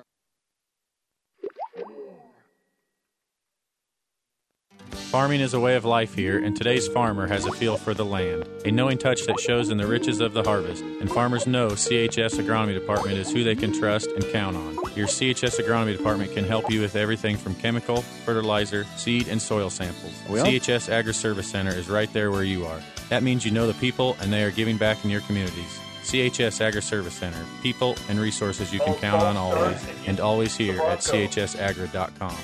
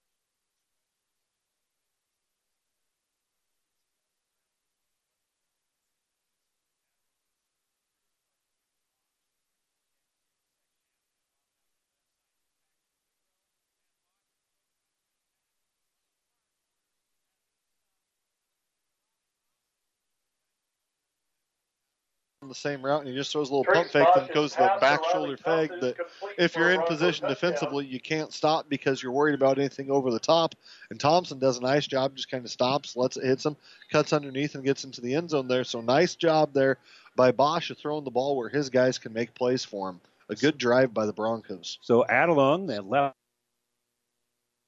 point here. Good snap. Good hold. And that one is going to be a little bit short. It was, I think he got underneath that one a little bit. So after kick attempt is no good. So it's 46, excuse me, 42 to 26. A 16 point lead still for the Cambridge. Start all over again. it is 42 26 with 3.23 to go here in the third quarter. A five points bank touchdown. If you're a grower looking for big yields, start with Pioneer brand Y Series soybeans. And don't forget to ask your Pioneer sales professional about the Pioneer premium seed treatment options that can help your soybeans stand up to the toughest growing conditions. Why go anywhere else for your entire soybean seed needs? To learn more about seed treatment options for your farm, contact Craig Weegis, local Pioneer sales representative today. Pioneer, science with service, delivering success.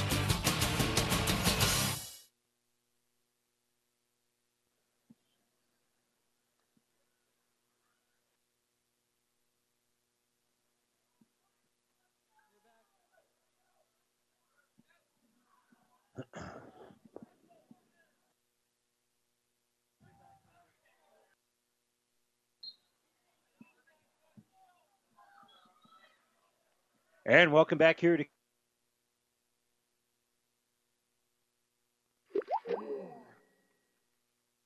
Ryan Trampy is a very proud supporter of all area sports. Ever wonder what sets Channel Seed products apart from other seed? It's a direct connection to Monsanto, a company consistently recognized as a leader in seed and trait technology. Tested globally, locally, and then combined with the latest traits and treatments to ensure performance potential on your acres. Thanks to the farmers, Channel Seed is now the third largest seed corn brand and fourth largest soybean seed brand in the country. Best of luck to all the athletes today from Ryan Trampy, your Channel Seed dealer. And again, we apologize for the technical difficulties. We are back here after the Five Points Bank touchdown by uh, Amherst. And 3.23 to go. Handoff right up the middle after a uh, penalty. Sets up Tayton Benson in pretty good field position. They're across midfield. Have it first and 10 from about the 36, but only gained about one yard there for Benson. Yeah, you know, and uh, Amherst went with an onside kick that didn't quite travel far enough before they touched it. So uh, Cambridge takes over with a good field position. And Amherst, nice job on first down and creating a little penetration, and Benson has to just spin forward and then dives for about a yard gain is also a nice job by the Broncos here on a big possession here because they have to get a stop on this possession. Absolutely. And again, second and nine, hand off to Benson. Benson follows his lead blocker, Bonzoff to that right side. They just lean on Amherst and bring it across the 30 um, yard line. And so that's going to be a nice little gain. It's going to set up now third and about three. Yeah, you know, and there's nothing fancy about it. They're just saying let our big guys lean on you, create angles, and Benson's a good running back. He'll find the gap, and that's all they've done throughout the game. And then when they had to, just a little play action pass, all to Mr. Houghtelling. So nice job by the Trojans offense of doing exactly what they want to do. So third and three, another handoff here for Benson. Again, right up the middle. They're trying to pull him back, but he's too big and too strong to be pulled back. He's going to be short of the first down marker here. He's going to gain about two and a half of the three yards that he needed. Yeah, you know, and but they're right where they want to be. They're that fourth down, less than a yard type situation. And Benson's just so strong that at the same time you think, okay, we got a good chance to stop him.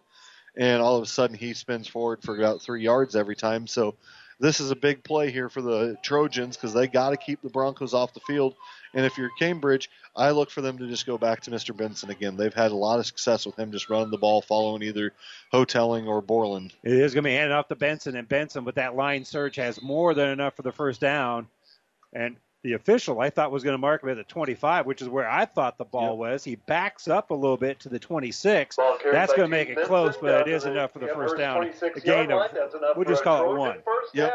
Yeah, needed about three quarters of a yard, got one or something like that. So nice job there of just that was all line surge, creating a little gap. And I thought that time he maybe had a little bit more, but yeah. the official had a better angle than us, so does a nice job of getting the first down regardless That's the for the 40th Trojan. carry for Tayton Benson on the night. 40 carries. He's got uh, uh, well over 200 yards. We'll total it up here when we get the chance. I formation again. Take the handoff to Benson. Rolling out is Whitty. Whitty looking out here for Houghtelling. Houghtelling makes the catch and is going to have it at the one yard line. 25 yard gain. Yeah, you know, and that's just so tough when you're able to run the ball for four, five, six yards at a time. That all of a sudden your secondary has to come up because you're thinking we got to make a stop on this guy. We got to make a stop. Oh shoot, there goes the tight end on a corner route, and the ball is thrown where Houghtelling catches it or nobody does, and he hauls it in on a great catch there on a nice play by Whitty of putting it where he needs to. Houghtelling four catches, 71 yards. That's the same numbers here for Tyler Whitty, uh, four out of six for 71 yards. I formation, hand off to Bonzoff, right up the middle, and Bonzoff is in the end zone for a touchdown. Ladies and gentlemen, nothing fancy, just opens up, runs that fullback dive, lets him get one in the end zone. Doing what they want to do, though. They're able to throw the ball when they want to throw the ball, not you have to throw the ball. So they haven't thrown a lot, but they've thrown effectively because of their running game, and that's been exactly what Cambridge's recipe for success had to be tonight. So Cambridge with the touchdown here with 54 seconds to go before the end of the third quarter. And again, they will go for two. And they go with that I formation. Benson in the I. They'll hand it off to him, and he'll spin into the end zone for the two point conversion. So now 50 to 26, point a 24 run. point lead now So here for the Cambridge seconds left to Trojans. the They've got a fairly comfortable lead with 54 Cambridge seconds to go Amherst until the fourth quarter. Another five points bank touchdown by Cambridge. They've got the lead. They'll kick it off. We come back after this. For all your custom slaughtering and meat processing, call Belschner Custom Meats in Amherst. Belschner Custom Meats has everything you need to fill your freezer with locally raised beef and pork. From steaks, roast, and hamburger, why go anywhere else when you have the best meat right here in Amherst? Belschner is a very proud supporter of all of our youth and their accomplishments. Good luck to all the area athletes in and out of the game.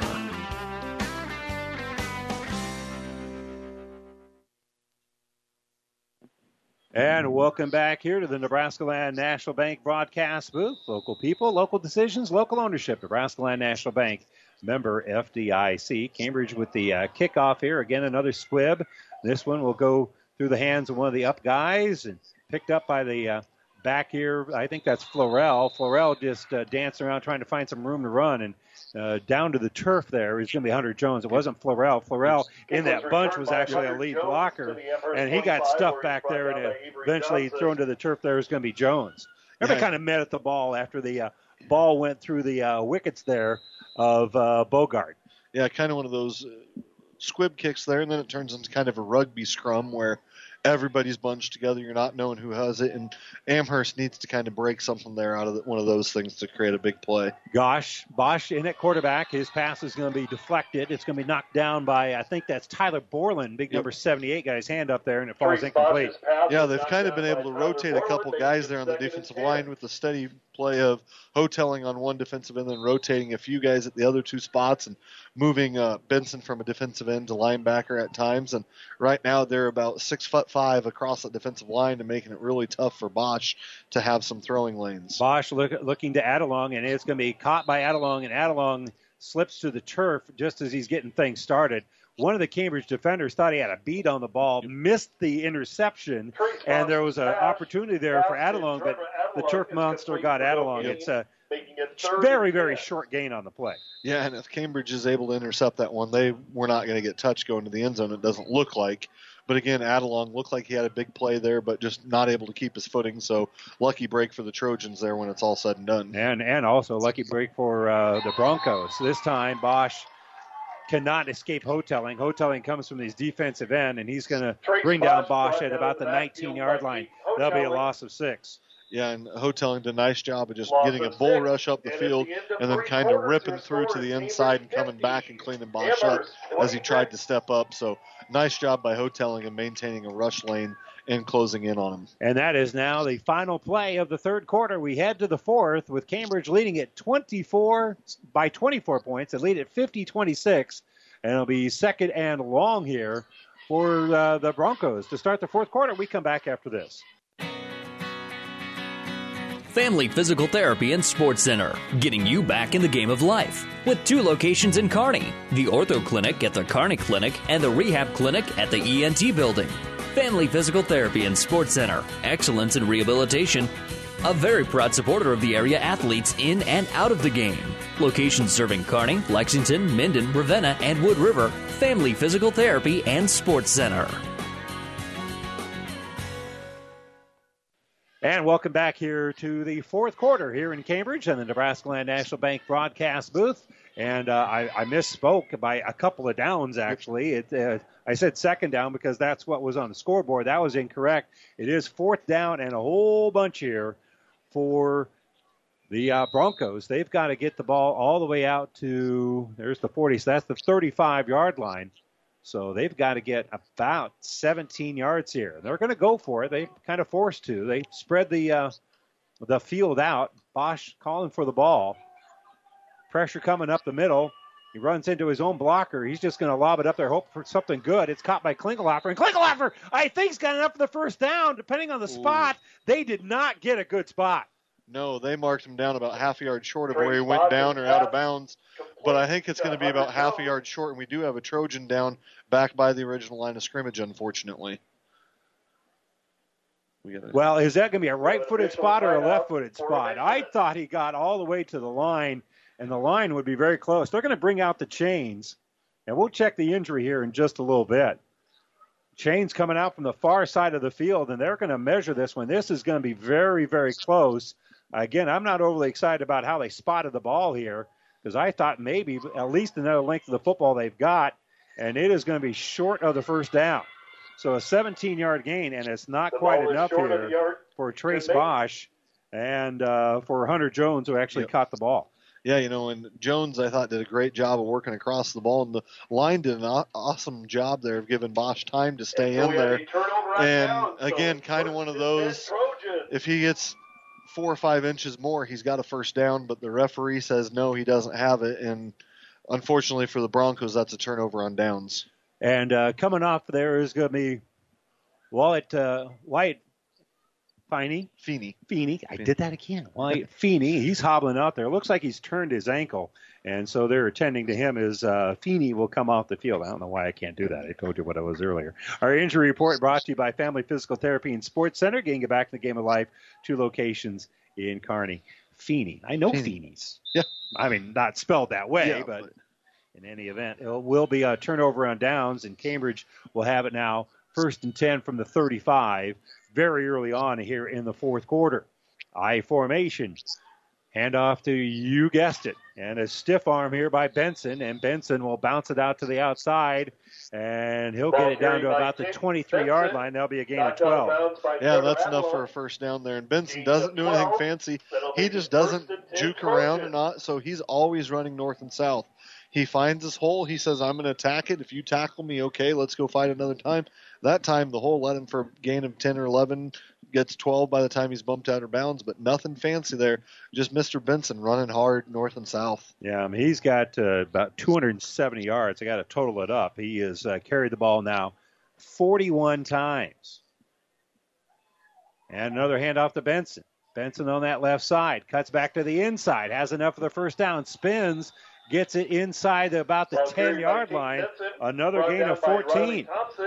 Yeah, does a nice job again, just north south. This time makes his one point, kind of cuts against the grain a little bit, and I thought the ball was going to be ripped through free there for just a second, and he was able to pull it back and corral and gain another four or five after that. But again, nothing fancy, just running the ball hard as the referee is trying to signal the clock to start again. So he winds the uh, arm here. And again, clock moving. Minute 35 to go. Excuse me, 11:35 to go. First and 10. We'll call it the 10 yard line. They have the sticks up. Again, I don't know if you can get a first down inside the one yard line. They hand the ball off to Benson. Benson will cut back to the inside. He'll be down at about the six. So we'll call that a gain of four. Yeah, you know, just again, uh, straight Ball up ISO play, letting the big guys go, and you can see a little bit of the mojo going for that Cambridge offensive line. Is their heads six. are bobbing, they're getting a little excited there because they're feeling that they're getting another touchdown, and this is exactly what Cambridge wanted to do as they're getting ready for a playoff run. Amherst needs to find a way to make a play to get back in this to have their season extended or have a chance at it extended here again.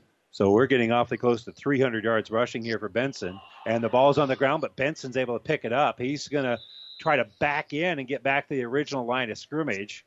He's not going to quite get there. I think he's going to lose about one, but Cambridge darn near lost the ball.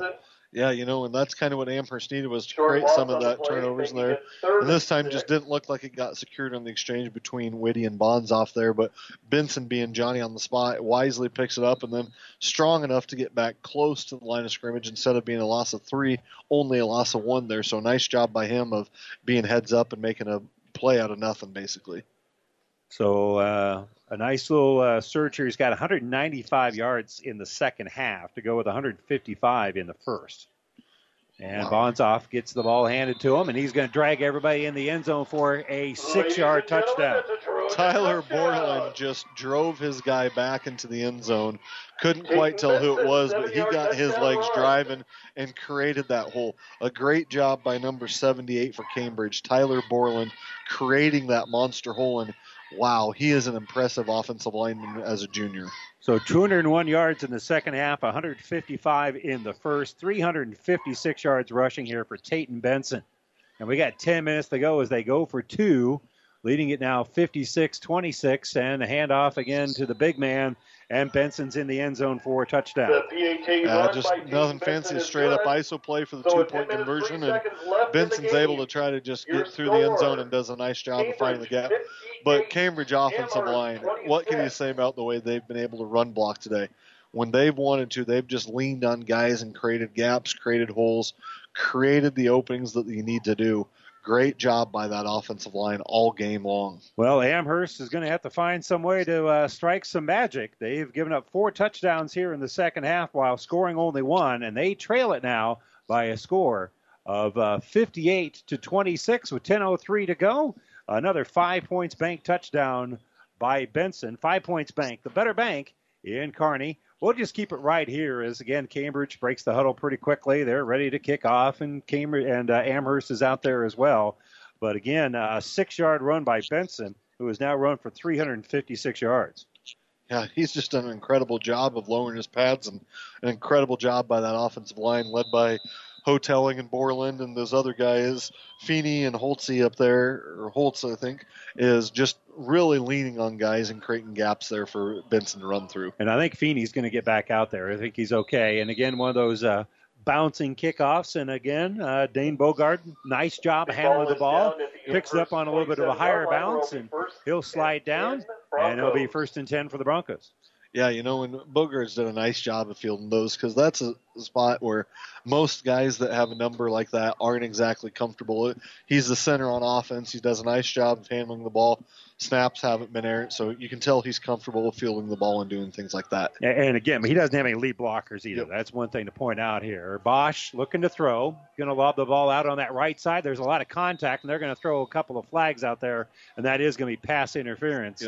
As Holden Eckhout was the intended receiver, and he ran into, I think that was Bonzoff, as uh, it's going to be a 10 yard penalty, and it'll be first and 10 here for the Broncos. Yeah, you know, and I think it would have been okay if the defender had turned his back, but he was looking directly at there, at Eckhout there. It looked like, and you have to call that automatically if he doesn't turn his back.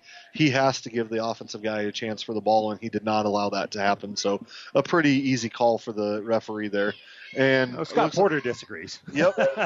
he's making the case on this near and I think sideline. he's going to draw another personal foul there, on unsportsmanlike on the sideline, as he disagreed so strongly there. Well, again, it may be something he said, but yep. you can you can usually get your say depending on how you say it. So 25 yards and penalties right here against the Trojans. The 10 yard pass interference, and then uh, 15 yard on the sideline. And I don't know if that was Coach Porter or one of his assistant coaches there because sportsmanlike Coach Porter doesn't look like he's shown as much emotion as a couple of the assistants, but yeah, it's it hard was to one of say the if- assistants. Yeah. who's saying what, and all of a sudden one person says something and the ref says, "Nope, that's not what we're doing here." And again, Well, I just saw the uh, Yep. the coach is back, and now that I see Coach Porter turn around, it's yeah, it was Yeah. one of the assistants. So again, but that's kind of the big play that Amherst needed as you pick up 25 yards pretty quickly. They throw a flag down here. Pass going to be thrown toward the goal line into the end zone. Touchdown. There is a flag down where the ball was thrown. And that's usually where you're going to see a hold because there was no contact on Bosch. A great ball out there, but it is going to come back as the hold will be on the Broncos. Yeah, and I think what happened there is the defensive lineman was able to step up field and get the offensive lineman off balance, and he kind of just did the instinct thing of reaches out and gets too much jersey. But a great play by Bosch of putting it, and Adelung went up and caught it. Had it stayed, it would have been a touchdown. Unfortunately for the Broncos, the holding negates it all. So it'll be first and 20. They did get uh, 25 yards in penalties, but they give back 10 of it right here and puts them behind the sticks. It's first and 20. Yeah, and the time's a factor, the down and distance is a factor. You got to score, and you got to score in bunches here if you're Amherst to extend, have a chance at extending your season. Bosch, pressure coming, steps up, and he's going to be. Can he get through there? No, he can't. He's going to eventually be sacked. Houghtelling finishes it up. A little help there from Tyler Borland, Bosch is right down and that's going to be a loss of uh, four on the play. Yeah, Benson just with kind of a speed rush coming from that right defensive end, and Houghtelling cleans it up with the help of Borland. But a nice job of staying inside your lanes there, of not giving Bosch a chance to step up or run with the ball there. So a good job by that Trojan defensive front three there. That is the third time that Trace has been sacked here in the second half. He's gone the entire second half at quarterback, And his favorite ta- target has been Adelung. And he split out wide to the right. He's got two wideouts to the left as well. Bosch is going to step up. Bosch is going to be sacked again by Houghtelling. That'll be a loss of two. Yeah, you know, and I think Bosch thought he had a little bit of gap there and could squeeze it, but Trace Houghtelling Bosch does such a nice job of using his hands and and keeping Tyler free that all of a sudden, before you know it, he's fighting through and getting at your ankles and your knees before you're able to run. And just a great job there by Houghtelling of keeping pressure on, of squeezing that pocket, and so Bosch never looked comfortable there. Houghtelling at 6'5", 225 pounds, has a very long wingspan, and he's able to go out there and, and uh, reach through there. He can be blocked and still create a little bit of uh, just that chicken wing, give himself a little space, reach out there with a long arm, and he's strong enough that he can bring down Bosch. Yeah, you know, that's just a sign of pure strength right there. So nothing fancy about it, just something different that you can do here. Third and 26, and we have uh, whistles before the snap, and it's going to be a timeout here for Amherst. Timeout Amherst. Amherst looking in the playbook, seeing what they can do on third and 26 from the 38. This timeout brought to you by Nebraska Land National Bank. We'll take the timeout as well. Broncos need some magic here. They trail it 58 26 with 7.53 to go, and they got third and a whole bunch when we come back right after this. Save money and breathe easier. Call Axman Heating and Air, your Lennox dealer. Now's the time to make sure your heating system is working properly and efficiently. Call and Axman can do it all, from furnaces to humidifiers, geothermal heat and infrared heat for farm buildings. They specialize in all makes and models, sale and service. Axman Heating and Air, your Lennox dealer, serving Pleasanton and the surrounding area. Craig and Karen Axman would like to wish all the area athletes best of luck. And welcome back. Also being joined on uh, KKPR. We're certainly throwing some uh, hopes and prayers out in Litchfield as they have the injury timeout, calling for the ambulance, wishing for the best there. Here, Amherst is facing third and 26 down big, and they're going to get it out to Adelung. Bosch throws it out to Adelung. Adelung, a couple of lead blockers out there on third down, makes a couple of guys miss, spins, and he's going to have near enough for their first down. It's going to be close. It's a gain of 26 on the play, and again, just Have you ever seen a dented tortoise? The same way a thick tortoise shell protects its occupant, the bullet spray on bed liners from the dent poppers protect your pickup truck's bed. No rust, corrosion, dents, or scratches ever. Guaranteed for as long as you own your truck, and it says so in writing. Bullet spray on liners is the one that goes on hot, stays strong. That means your truck holds its value longer. Surprised that the dent popper now applies bullet spray on? Don't be. The dent popper's been on the leading edge of vehicle preservation for years. See the dent popper north of Railroad on First, on the bricks, downtown Kearney for a free estimate. as Bosch is looking to throw, he'll step up and he'll throw the ball deep into the end. Yeah, you know, just kind of tried to hit Adelung on a post, but great coverage there by the Trojans. And that's kind of when you get behind the stick.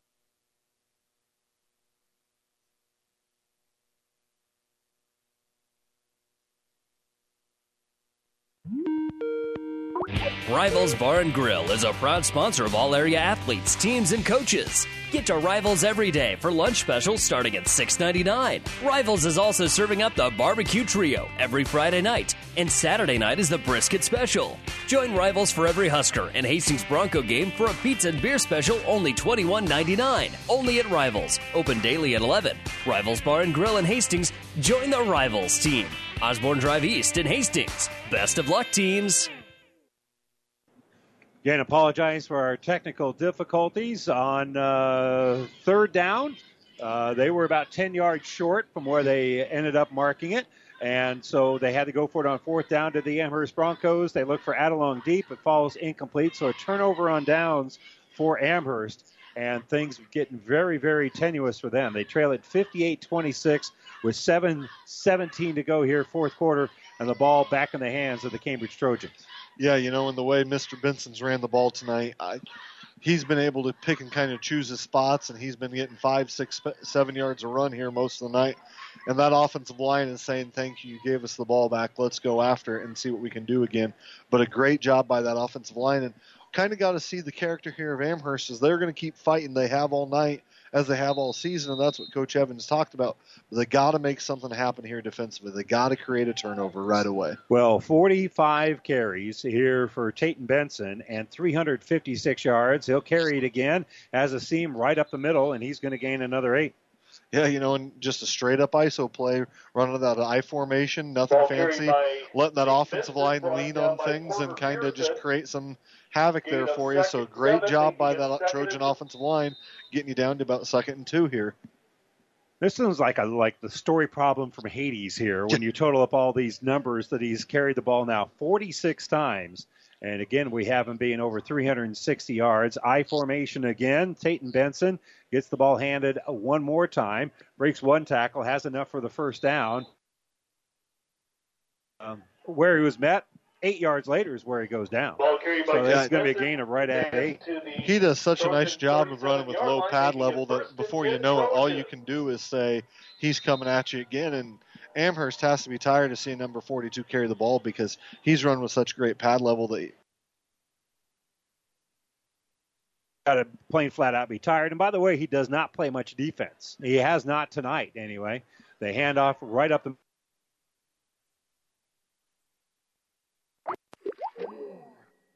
What sets Aurora Cooperative apart from the rest? This is Lynn Culbertson. At Aurora Co-op, we have the autonomy and flexibility to help each producer add more value to their bottom line. We're striving to be the best of the best by investing in our facilities, our people, and in the marketplace by assessing new grain opportunities both locally and globally. Ask me or your local Aurora Co-op grain merchant about our wet corn program, along with our lights are on till yours are off harvest hours policy. Your farm, your cooperative, your future. Aurora Cooperative, putting your equity to work.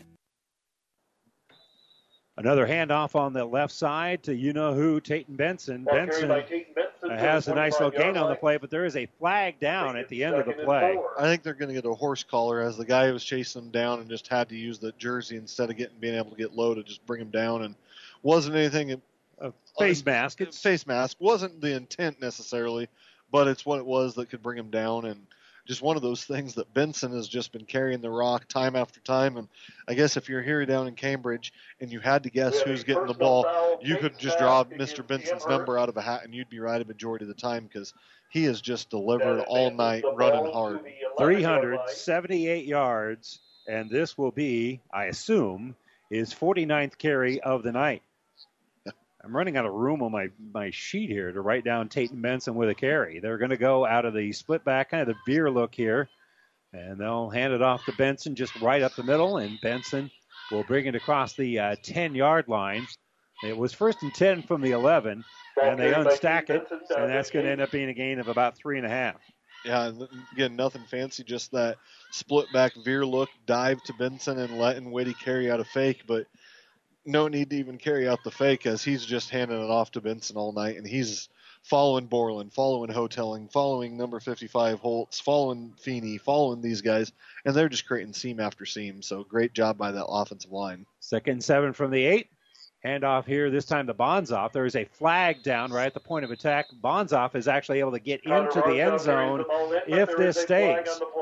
Whitty's coming over the sideline. I think they're going to call a hold here.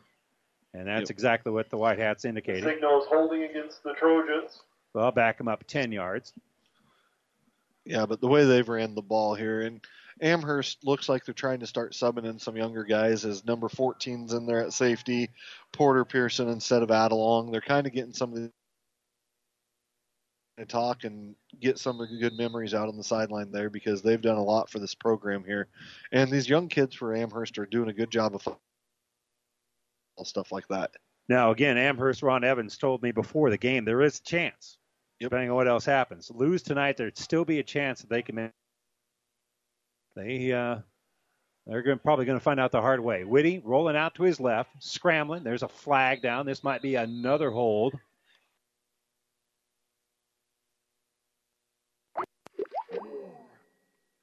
To some, winning isn't everything, it's the only thing. Others say it's not whether you win or lose, it's how you play the game. But everyone can agree that the uniforms and equipment you play in make a big difference in how you play and how you win. That's why TM Sporting Goods gives you that winning edge with top name brands and personal service from seasoned pros like Steve Veridol and Tino Martinez. TM Sporting Goods on the bricks, 2217 Central, downtown Kearney. TM Sporting Goods, a division of protein design.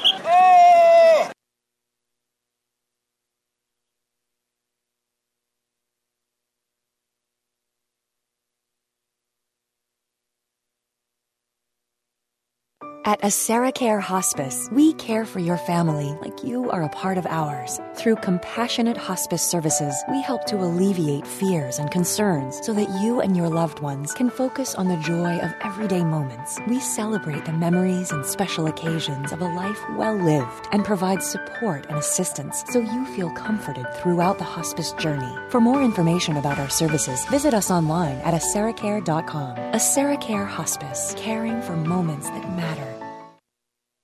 Gentlemen, it's a Trojan touchdown. Moment ago, we had offsetting penalties, and now they hand the ball right up the middle to Tayton Benson. Benson goes in from 16 yards out. Another touchdown, another 16 yards. And now it is 64 to 26 with 4.14 to go here in the football game. Yeah, and Benson was able to just follow those lead blockers. Borland that time was able to down block about two guys, and Benson did nothing fancy there other than just run straight up the middle.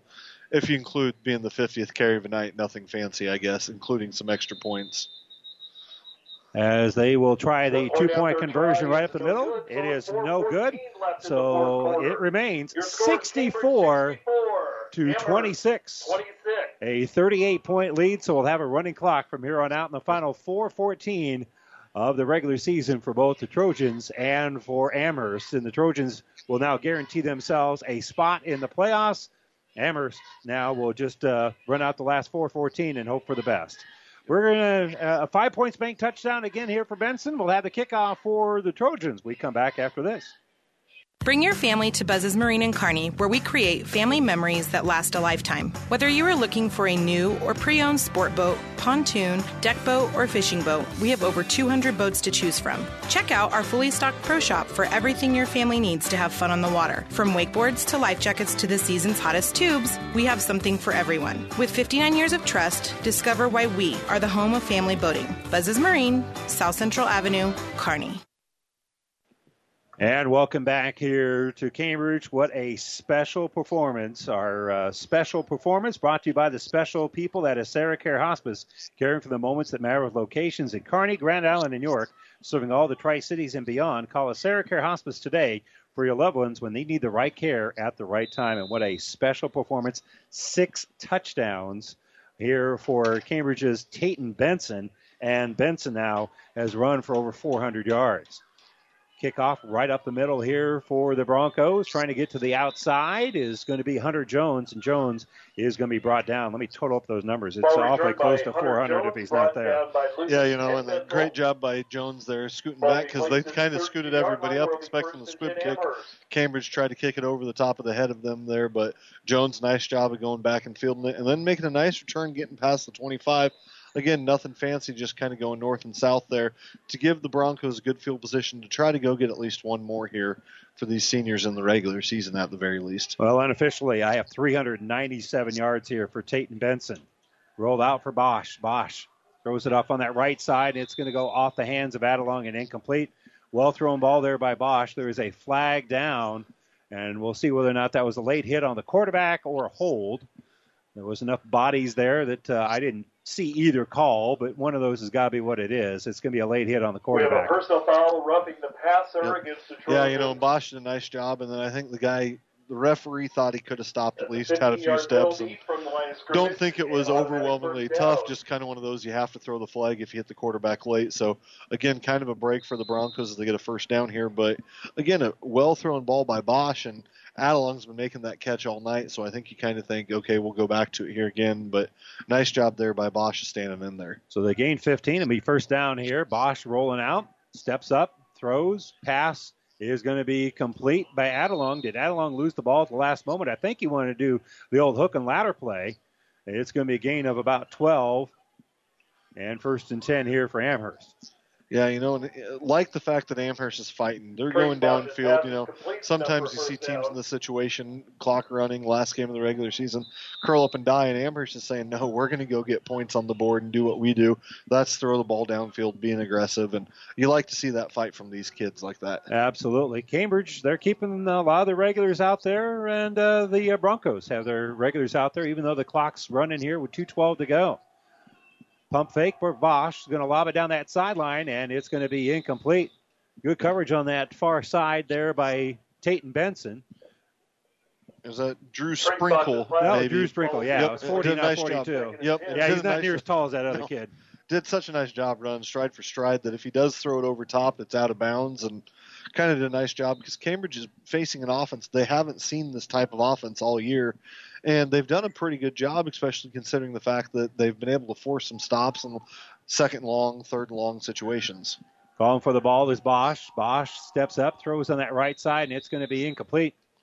Yeah, kind of tried a timing route out there to Adelung, and a little behind Adelung there as he created some spots on kind of a 15-yard comeback route. That that's a tough throw there, and especially on a timing situation there. But again, clock running here down for the Amherst as they gotta they want to try to go get one more here before the end of the game here at least. They trail at 64 to 26. Minute 10 to go. Third down and 10 from about the 32 yard line. Bosch calls for it. Trips to the right. Trips to the left. Pass in the middle. Going to be caught there. Going up high for it is Adelung. He makes the catch at the 15 yard line. That's enough for the first down. A gain of 12. Yeah, you know, and nothing fancy, just kind of ran in routes at different different levels there. And Adelung was kind of the back guy that when he ran the in route, he's got the first down, and that's exactly what he does. And runs such a good sharp route that all of a sudden, before you know it, he's got a little cushion there for him. Not the biggest guy, but very shifty and very quick with his feet. The starting quarterback in the first half has caught tw- uh, eight balls here in the second half. Pass on that right side by Bosch, and is going to be complete to Hunter. Uh, As Hunter Jones makes the catch, gain of about five. Yep, you know, and just kind of a nice little out route, timing route, kind of what they had some success with first half early on in the game before they were able to hit some big plays. So kind of went back to it, giving Jones a chance. Ten seconds left. Lob into the end zone. Pass complete In the end zone. Touchdown with three seconds to go. Great catch there by Adelung. Only need one foot. I might have got both, but he got the five points bank touchdown, catching a nice little out route there for about 15 yards. Yeah, you know, and a well thrown ball by Bosch there, and kind of just putting the ball where Adelung makes the play or it goes incomplete. So a nice job there by the Broncos there on a well thrown ball by Bosch as the offensive line gives him time to set his feet there. So Adelung caught nine balls here in the second half. Bosch facing some pressure. Going to go for two. Going to be sacked, and that is going to. They ran the clock and should not have run the clock on a conversion. Should be two or three seconds left on the clock. And I think they'll fix that. It's 64 26, and Amherst will kick things off here uh, to Cambridge, but Cambridge obviously going to come away with the win, leading it now 64 26 after the touchdown. Yeah, kind of one of those 32, situations. rather. They didn't put the points on the board yet. It should be 32. Yeah, kind of one of those situations where once the ball's caught, I think they're going to say the game's over, not really worry about the clock as much because kind of a moo point here where you're just hoping the clock runs out. You're going to run three seconds off on a normal kickoff return anyway. So one of these situations where referees are kind of saying it's not worth having to put a couple seconds left on back on the clock here. And again, they, they don't have uh, a field mic where Yep. they tell them how much to put on there, and I think everybody goes, yeah, we're good. Yeah. So you like the fact that Amherst was fighting through clear to the end and letting one of your seniors, Trevor Adelung, you kind of see his character there at the end, saying, "This thing's all but over, but I'm going to go make a play for my team." And that's the type of stuff you like to see in high school sports. And Trevor Adelung really exemplifies the character of let's fight all the way through the finish. And Bosch has had a nice game at quarterback. But I'll tell you what, if you could have Adelung at quarterback and another Adelung at uh, wide receiver, yep, you'd have it. Well, the on the squib kick is score, covered Cambridge by Cambridge, and that is the final play of the game. 64-32 is our final. As Cambridge improves their record down to Once four again, and four, they've solidified themselves a spot in the. D1 playoffs for sure. games will be hosted Amherst still has a chance at two and six. Uh, they've got to have things work out the right way, and it's Like not a lot of things that friends got to work out the right way. the. Yep. You know, and that's kind of one of the drive back. situations here of the different level things with being in D1 with some of the teams being ineligible due to enrollment figures that that's the name of the game and that's what Amherst had to do and I think that's where you could tell they tried to just get better today and say if we get the opportunity to play again we'll be a better team next week than we are today. But you can tell some of those seniors out there right now are feeling the emotions of, hey, this might be the last time I got to put get to put on these football pads. And you love the way they fought, but you got to like the way Cambridge was able to run the ball.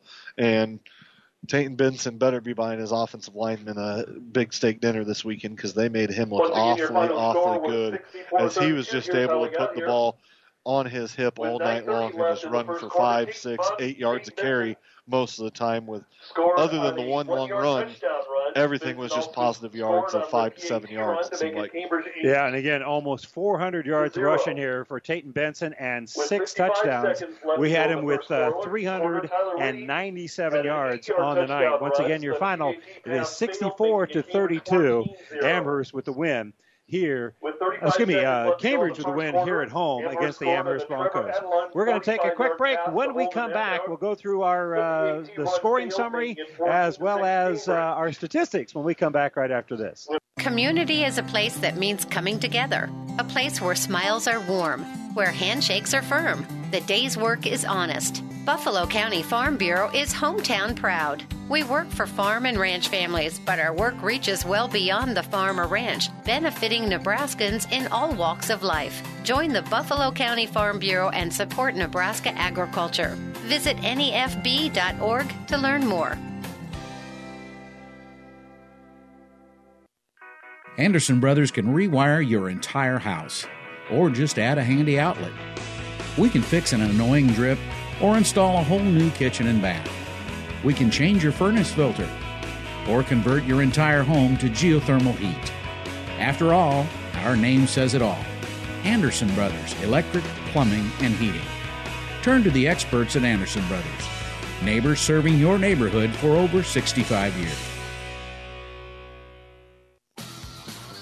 Athletes come in all shapes and sizes, and Kearney Orthopedic and Sports Medicine specializes in getting them all back in their game. From swinging a hammer to swinging a golf club, whether tackling daily tasks or tackling the running back. See Kearney Orthopedic and Sports Medicine Clinic. If you're suffering from any injury that's putting you on the sidelines, make an appointment today and take comfort in our care. Kearney Orthopedic and Sports Medicine. Oh, I can't believe it. Are you kidding me? Out here in the middle of nowhere, Mom and Bramps will kill me. What's that, girl? Call Kearney Towing and Repair? Because they'll get us home from anywhere? But I don't have their number. 308 236 9951. Thanks, girl. 24 hour towing, certified repair. No matter why, no matter where. 308 236 9951. Lock it in, Kearney Towing and Repair. And welcome back here to Welcome back here to Cambridge as the Trojans win this one 64 to 32. Kind enough to join us is uh, Amherst assistant coach uh, Colin Pfeiffer and, and uh, coach uh, a tough win tonight. But your guys they got knocked down on the mat several times, but you guys just kept coming back tonight. Yeah, our kids did a did a nice job tonight of of not giving up. Uh, Cambridge is a real good team. They're big, they're physical. They uh, line up, run right at you, and they had us way oversized. And our kids did a nice job of just keep get just keep getting back up and keeping their heads in the game and keep fighting. And you guys really didn't have much of a ch- uh, of a choice. You, you had to give up on the running game. I think you had one positive rush all night, and that was that was for one yard, and and that unfortunately made you pretty one dimensional. But you still you threw for over 300 yards between the two quarterbacks. Yeah, our our quarterbacks, uh, we have faith in both of them, and actually we're probably we're probably a little better with Trace Bosch at quarterback because it gives us another weapon out on the edge. Um, you know, rushing that's more of a that's more of a you know a job of Cambridge's defensive ends. They have two really good defensive ends, and they weren't going to let us run, so we threw it and we gave Trevor a shot early, and then we realized that matchup wise that Bosch was going to be the better quarterback tonight with Trevor out on the edge. So they took away our run game, but we still still felt that we could throw it on them. Well, just to echo your point, Trevor caught uh, nine balls for 102 yards and the touchdown. He's, uh, you know, in terms of overall numbers, your leading receiver, and he played quarterback the first half where he was uh, 12 of 21 and 139 yards throwing the ball. Right. Yeah. Tre- I mean, Trevor's a he's a great athlete. You know, that's that's all it comes down to is he's a good basketball player. You know, and and he can he can do it do it all. He he was one of our two leading receivers coming back this year, so we weren't scared to put him out there. Talking with Colin Pfeiffer, assistant coach here for the uh, Amherst Broncos, 64-32 our final. Yeah, talk about some of your seniors. I mean, obviously mentioned Trevor. You mentioned some guys up there. Kellen Klingelhofer did a nice job for you all year of being undersized, playing some guard, playing some defensive end. Talk about what they've kind of meant to your program here, especially this year, providing the leadership. You know, to somebody just listening to the game on the radio, one kid you mentioned is Kalen Klingelhofer. He's a senior. He's this is the first year he's played football. Um, you know, he didn't play as a as a freshman, sophomore, or junior. He came out this year. We actually talked him into coming out, and to see see how well he picked up the game and how he progressed throughout the year was really fun. Uh, Dane Bogart, he's a three-year starter for us on the offensive line. You know, you kind of take a kid like that for granted sometimes of how well he does. Uh, Jacob Peterson, he does a nice job for us. He's an, also an offensive lineman on the senior side of it, and you know he he does well in there when we put him in there. And then also we had Chase Pearson, who unfortunately you could kind of see tonight he's kind of hobbled by a back injury, and and so that kind of cut his short night, and that's kind of disappointing. Where this could have been his last game. Um, and then our final senior that I haven't talked about, Hunter Jones, he plays a slot receiver for us, and he had a really good night too, catching some passes. And and again, uh, may not be done. I mean, we have to kind of talk about that. Again, you guys right now are two and six on the year, but there is the chance you might need a little help. Right. There's a chance you guys can find out uh, tomorrow morning that you guys are in the playoffs. Yeah, there there is still a chance. We uh, we actually think we probably are going to be in the playoffs. Um, so we we look forward to finding out tomorrow if we're in the playoffs and going back to work and and looking to take on a pretty good football team. So And I technically they don't announce that for sure Saturday, but once you take a look at all the wild card Right. points, I mean, it'll, Yeah. it'll, it'll be plenty obvious uh, uh, tomorrow. Um, you know, the the elephant in the room that we got to talk about is uh, Tayton Benson. We had him for uh, 50 carries, right at 400 yards rushing tonight. Uh, uh, obviously, you got to talk a little bit about his performance and just how tough it was to stop him. He's a big, strong, 200 pound kid that's about six five, following a line that's a bunch of guys about the same size in front of him. that's a running back. He he ran hard. You know, he he runs behind his pads. You don't see very many high school kids run like that behind their pads. And you know, when he gets through that first line, tackling him at the second level is even tougher. And if he gets through that second level, the third level, he can really show his speed. And he's he's a fast back for being as big as he is. Yeah, well, uh, again, the, the, hopefully you guys will make the playoffs because again, you're kind of building for the future. You mentioned Right. the seniors that you're losing.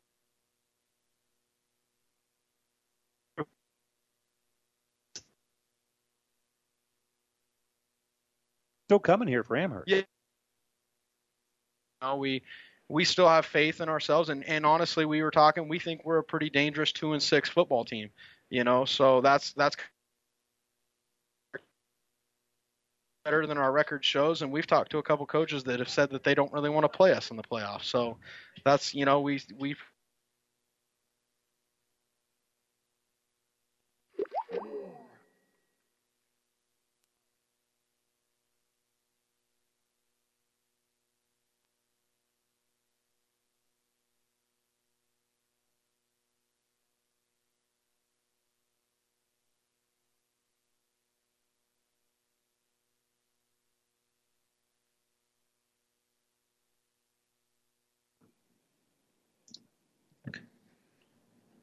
And welcome back here again. Uh, apologize for the technical difficulties that we just haven't quite shook yet. Uh, but uh, Amherst, uh, um, they played a pretty good football team. Offensively, they came off the mat several times, but they fall here by a final of 64 to 32. Yeah, you know, and especially that first half, it seemed like every time that Amherst was getting KO'd, for lack of a better term, knocked down to the mat, they found a way to respond, and that says a lot about the character of the kids. Second half, unfortunately, they just couldn't make that play to get back in the game or take the lead again. And I think a lot of credit goes to that Cambridge offensive line, as you'll hear about him, but Mr. Benson just running the ball all night long.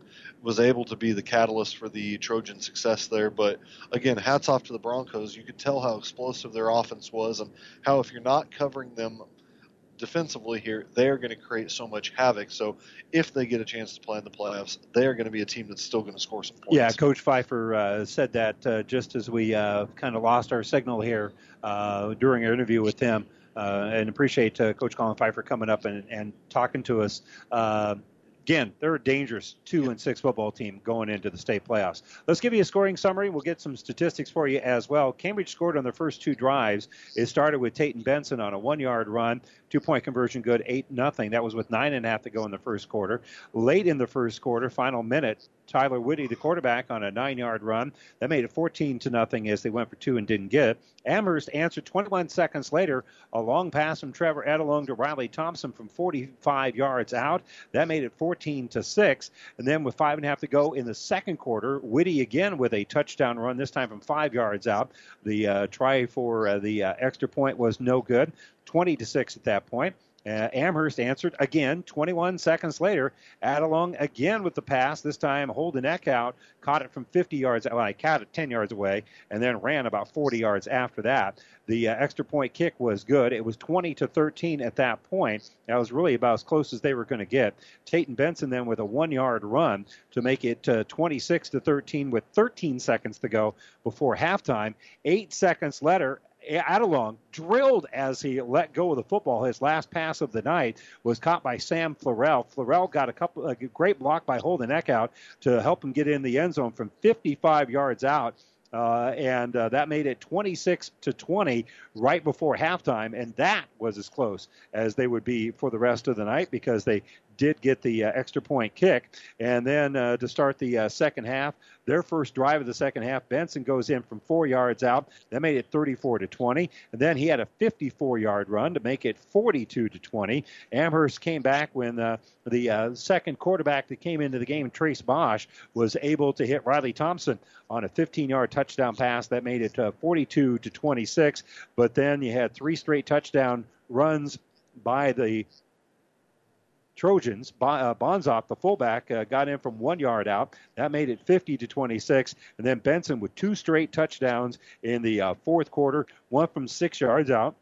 The other one from 16 yards out. That made it 64 to 26. And then right before triple digits on the scoreboard, Bosch this time hit Trevor Adelung on a 15-yard touchdown pass. That made your final 64 to 32. Uh, Trace Bosch was uh, 21, excuse me, 12 of 21 for 139 yards. Trevor Adelung was 6 of 15 for 187 yards. Uh, Adelung also caught nine balls for 102 yards. Hunter Jones caught uh, five catches, and I haven't told this up, maybe 35, 40, 42, be 59 yards. So he caught five balls for 59 yards. Uh, Holden Eckhout, one catch from 50. Riley Thompson Sam Florell had that 55 yard touchdown reception. And uh, rushing the football, let's just not talk about it because it's a negative number here for Amherst. The only positive rush they had all night was Trevor Adelung had uh, uh, a one yard rush, but finished with a negative two yards rushing. Uh, Bosch was sacked four times. 17 yards, and Holden Eckhout lost five yards on the only carry he had on the night. The opposite is for Cambridge because they had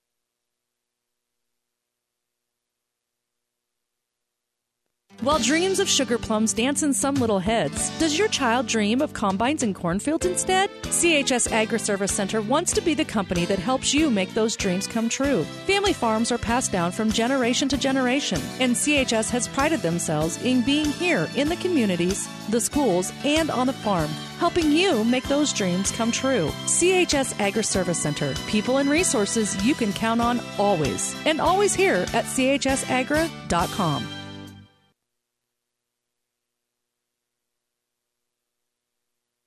To some, winning isn't everything, it's the only thing. Others say it's not whether you win or lose, it's how you play the game. But everyone can agree that the uniforms and equipment you play in make a big difference in how you play and how you win. That's why TM Sporting Goods gives you that winning edge with top name brands and personal service from seasoned pros like Steve Veridol and Tino Martinez. TM Sporting Goods on the bricks, 2217 Central, downtown Kearney. TM Sporting Goods, a division of protein design.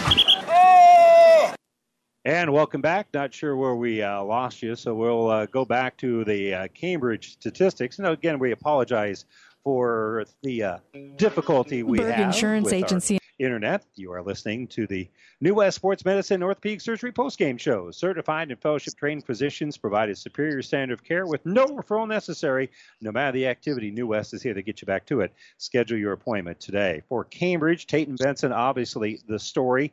Uh, our statistics have him for 50 carries, 397 yards, and six touchdowns. Not that we really need to talk about too many more statistics on top of that, but uh, Tyler Whitty carried the ball uh, four times and uh, unofficially had him for 16 yards. Out of that 16 yards, he still had a couple of touchdowns, so he didn't get cheated at all. Connor Bonzoff had uh, six carries. He ended up with a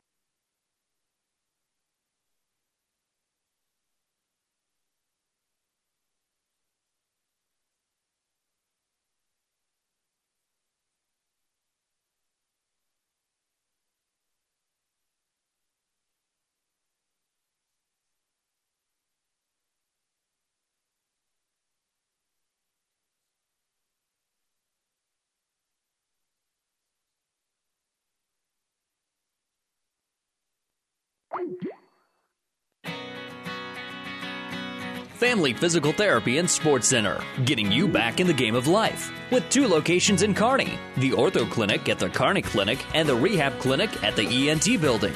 Family Physical Therapy and Sports Center, excellence in rehabilitation. A very proud supporter of the area athletes in and out of the game. Locations serving Kearney, Lexington, Minden, Ravenna, and Wood River. Family Physical Therapy and Sports Center. Have you ever seen a dented tortoise? The same way a thick tortoise shell protects its occupant, the bullet spray on bed liners from the dent poppers protect your pickup truck's bed. No rust, corrosion, dents, or scratches ever. Guaranteed for as long as you own your truck, and it says so in writing. Bullet spray on liners is the one that goes on hot, stays strong. That means your truck holds its value longer. Surprised that the dent popper now applies bullet spray on? Don't be. The dent popper's been on the leading edge of vehicle preservation for years. See the dent popper north of Railroad on First, on the bricks, downtown Kearney for a free estimate.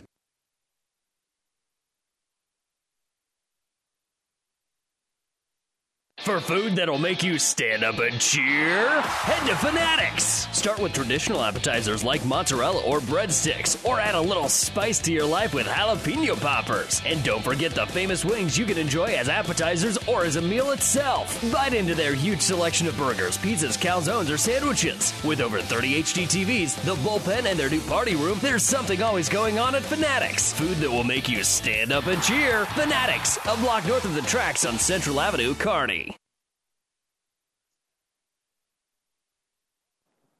And welcome back to Cambridge. Again, uh, apologize for our technical difficulties. Uh,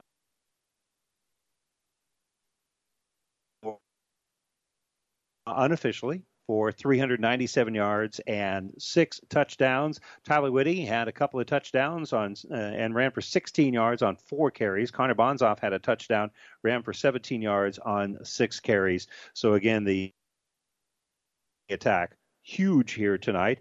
Threw the ball fairly effectively as well. Tyler Whitty uh, throwing the ball was uh, four of six.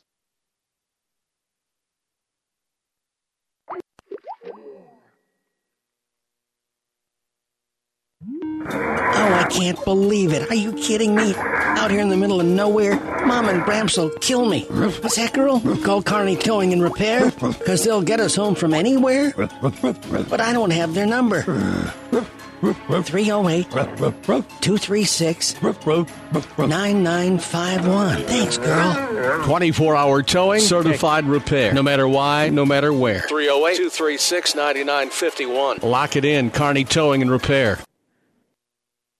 We'll try to wrap this up quick. Tyler Whitty throwing the football. It was uh, four of six in the air for 71 yards. Caden Houghtelling caught all four balls for all 71 yards. Again, our final on this one was 64 to 32, thanks to that last touchdown for Amherst uh, when Trace Bosch was able to hit uh, Trevor Adelung the final play, essentially for Amherst here in the football game. Again, Amherst will finish their season now two and six in the regular season, still has a chance of making the playoffs. Cambridge is four and four. They have guaranteed themselves a spot in the D1 playoffs. This sports wrap up brought to you by Buffalo County Farm Bureau. Everything you need wrapped up in one great insurance agent, Buffalo County Farm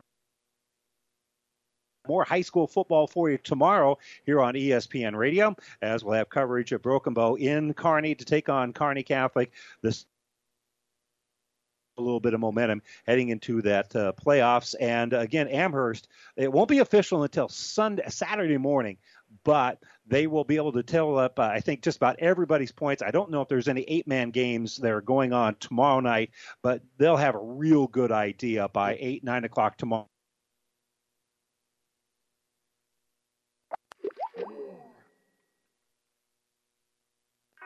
Anderson Brothers can rewire your entire house or just add a handy outlet. We can fix an annoying drip or install a whole new kitchen and bath. We can change your furnace filter or convert your entire home to geothermal heat. Where After all, our name says it all. Anderson Brothers, electric, plumbing, and heating. Turn to the experts at Anderson Brothers.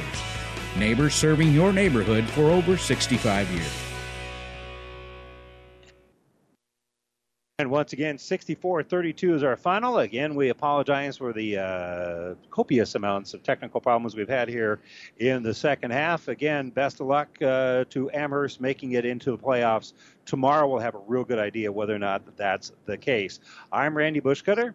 For Scott Carlin and our engineer back in the studio is Billy Thompson. Thanks for joining us. Don't forget that the Thursday night uh, scoreboard show brought to you by Ruts Heating and Air coming up in a little bit on our sister station on Classic Hits 98.9. Once again, 64-32 is the final here in Cambridge as Amherst falls now to 2 and 6 on the year. Good night, everybody.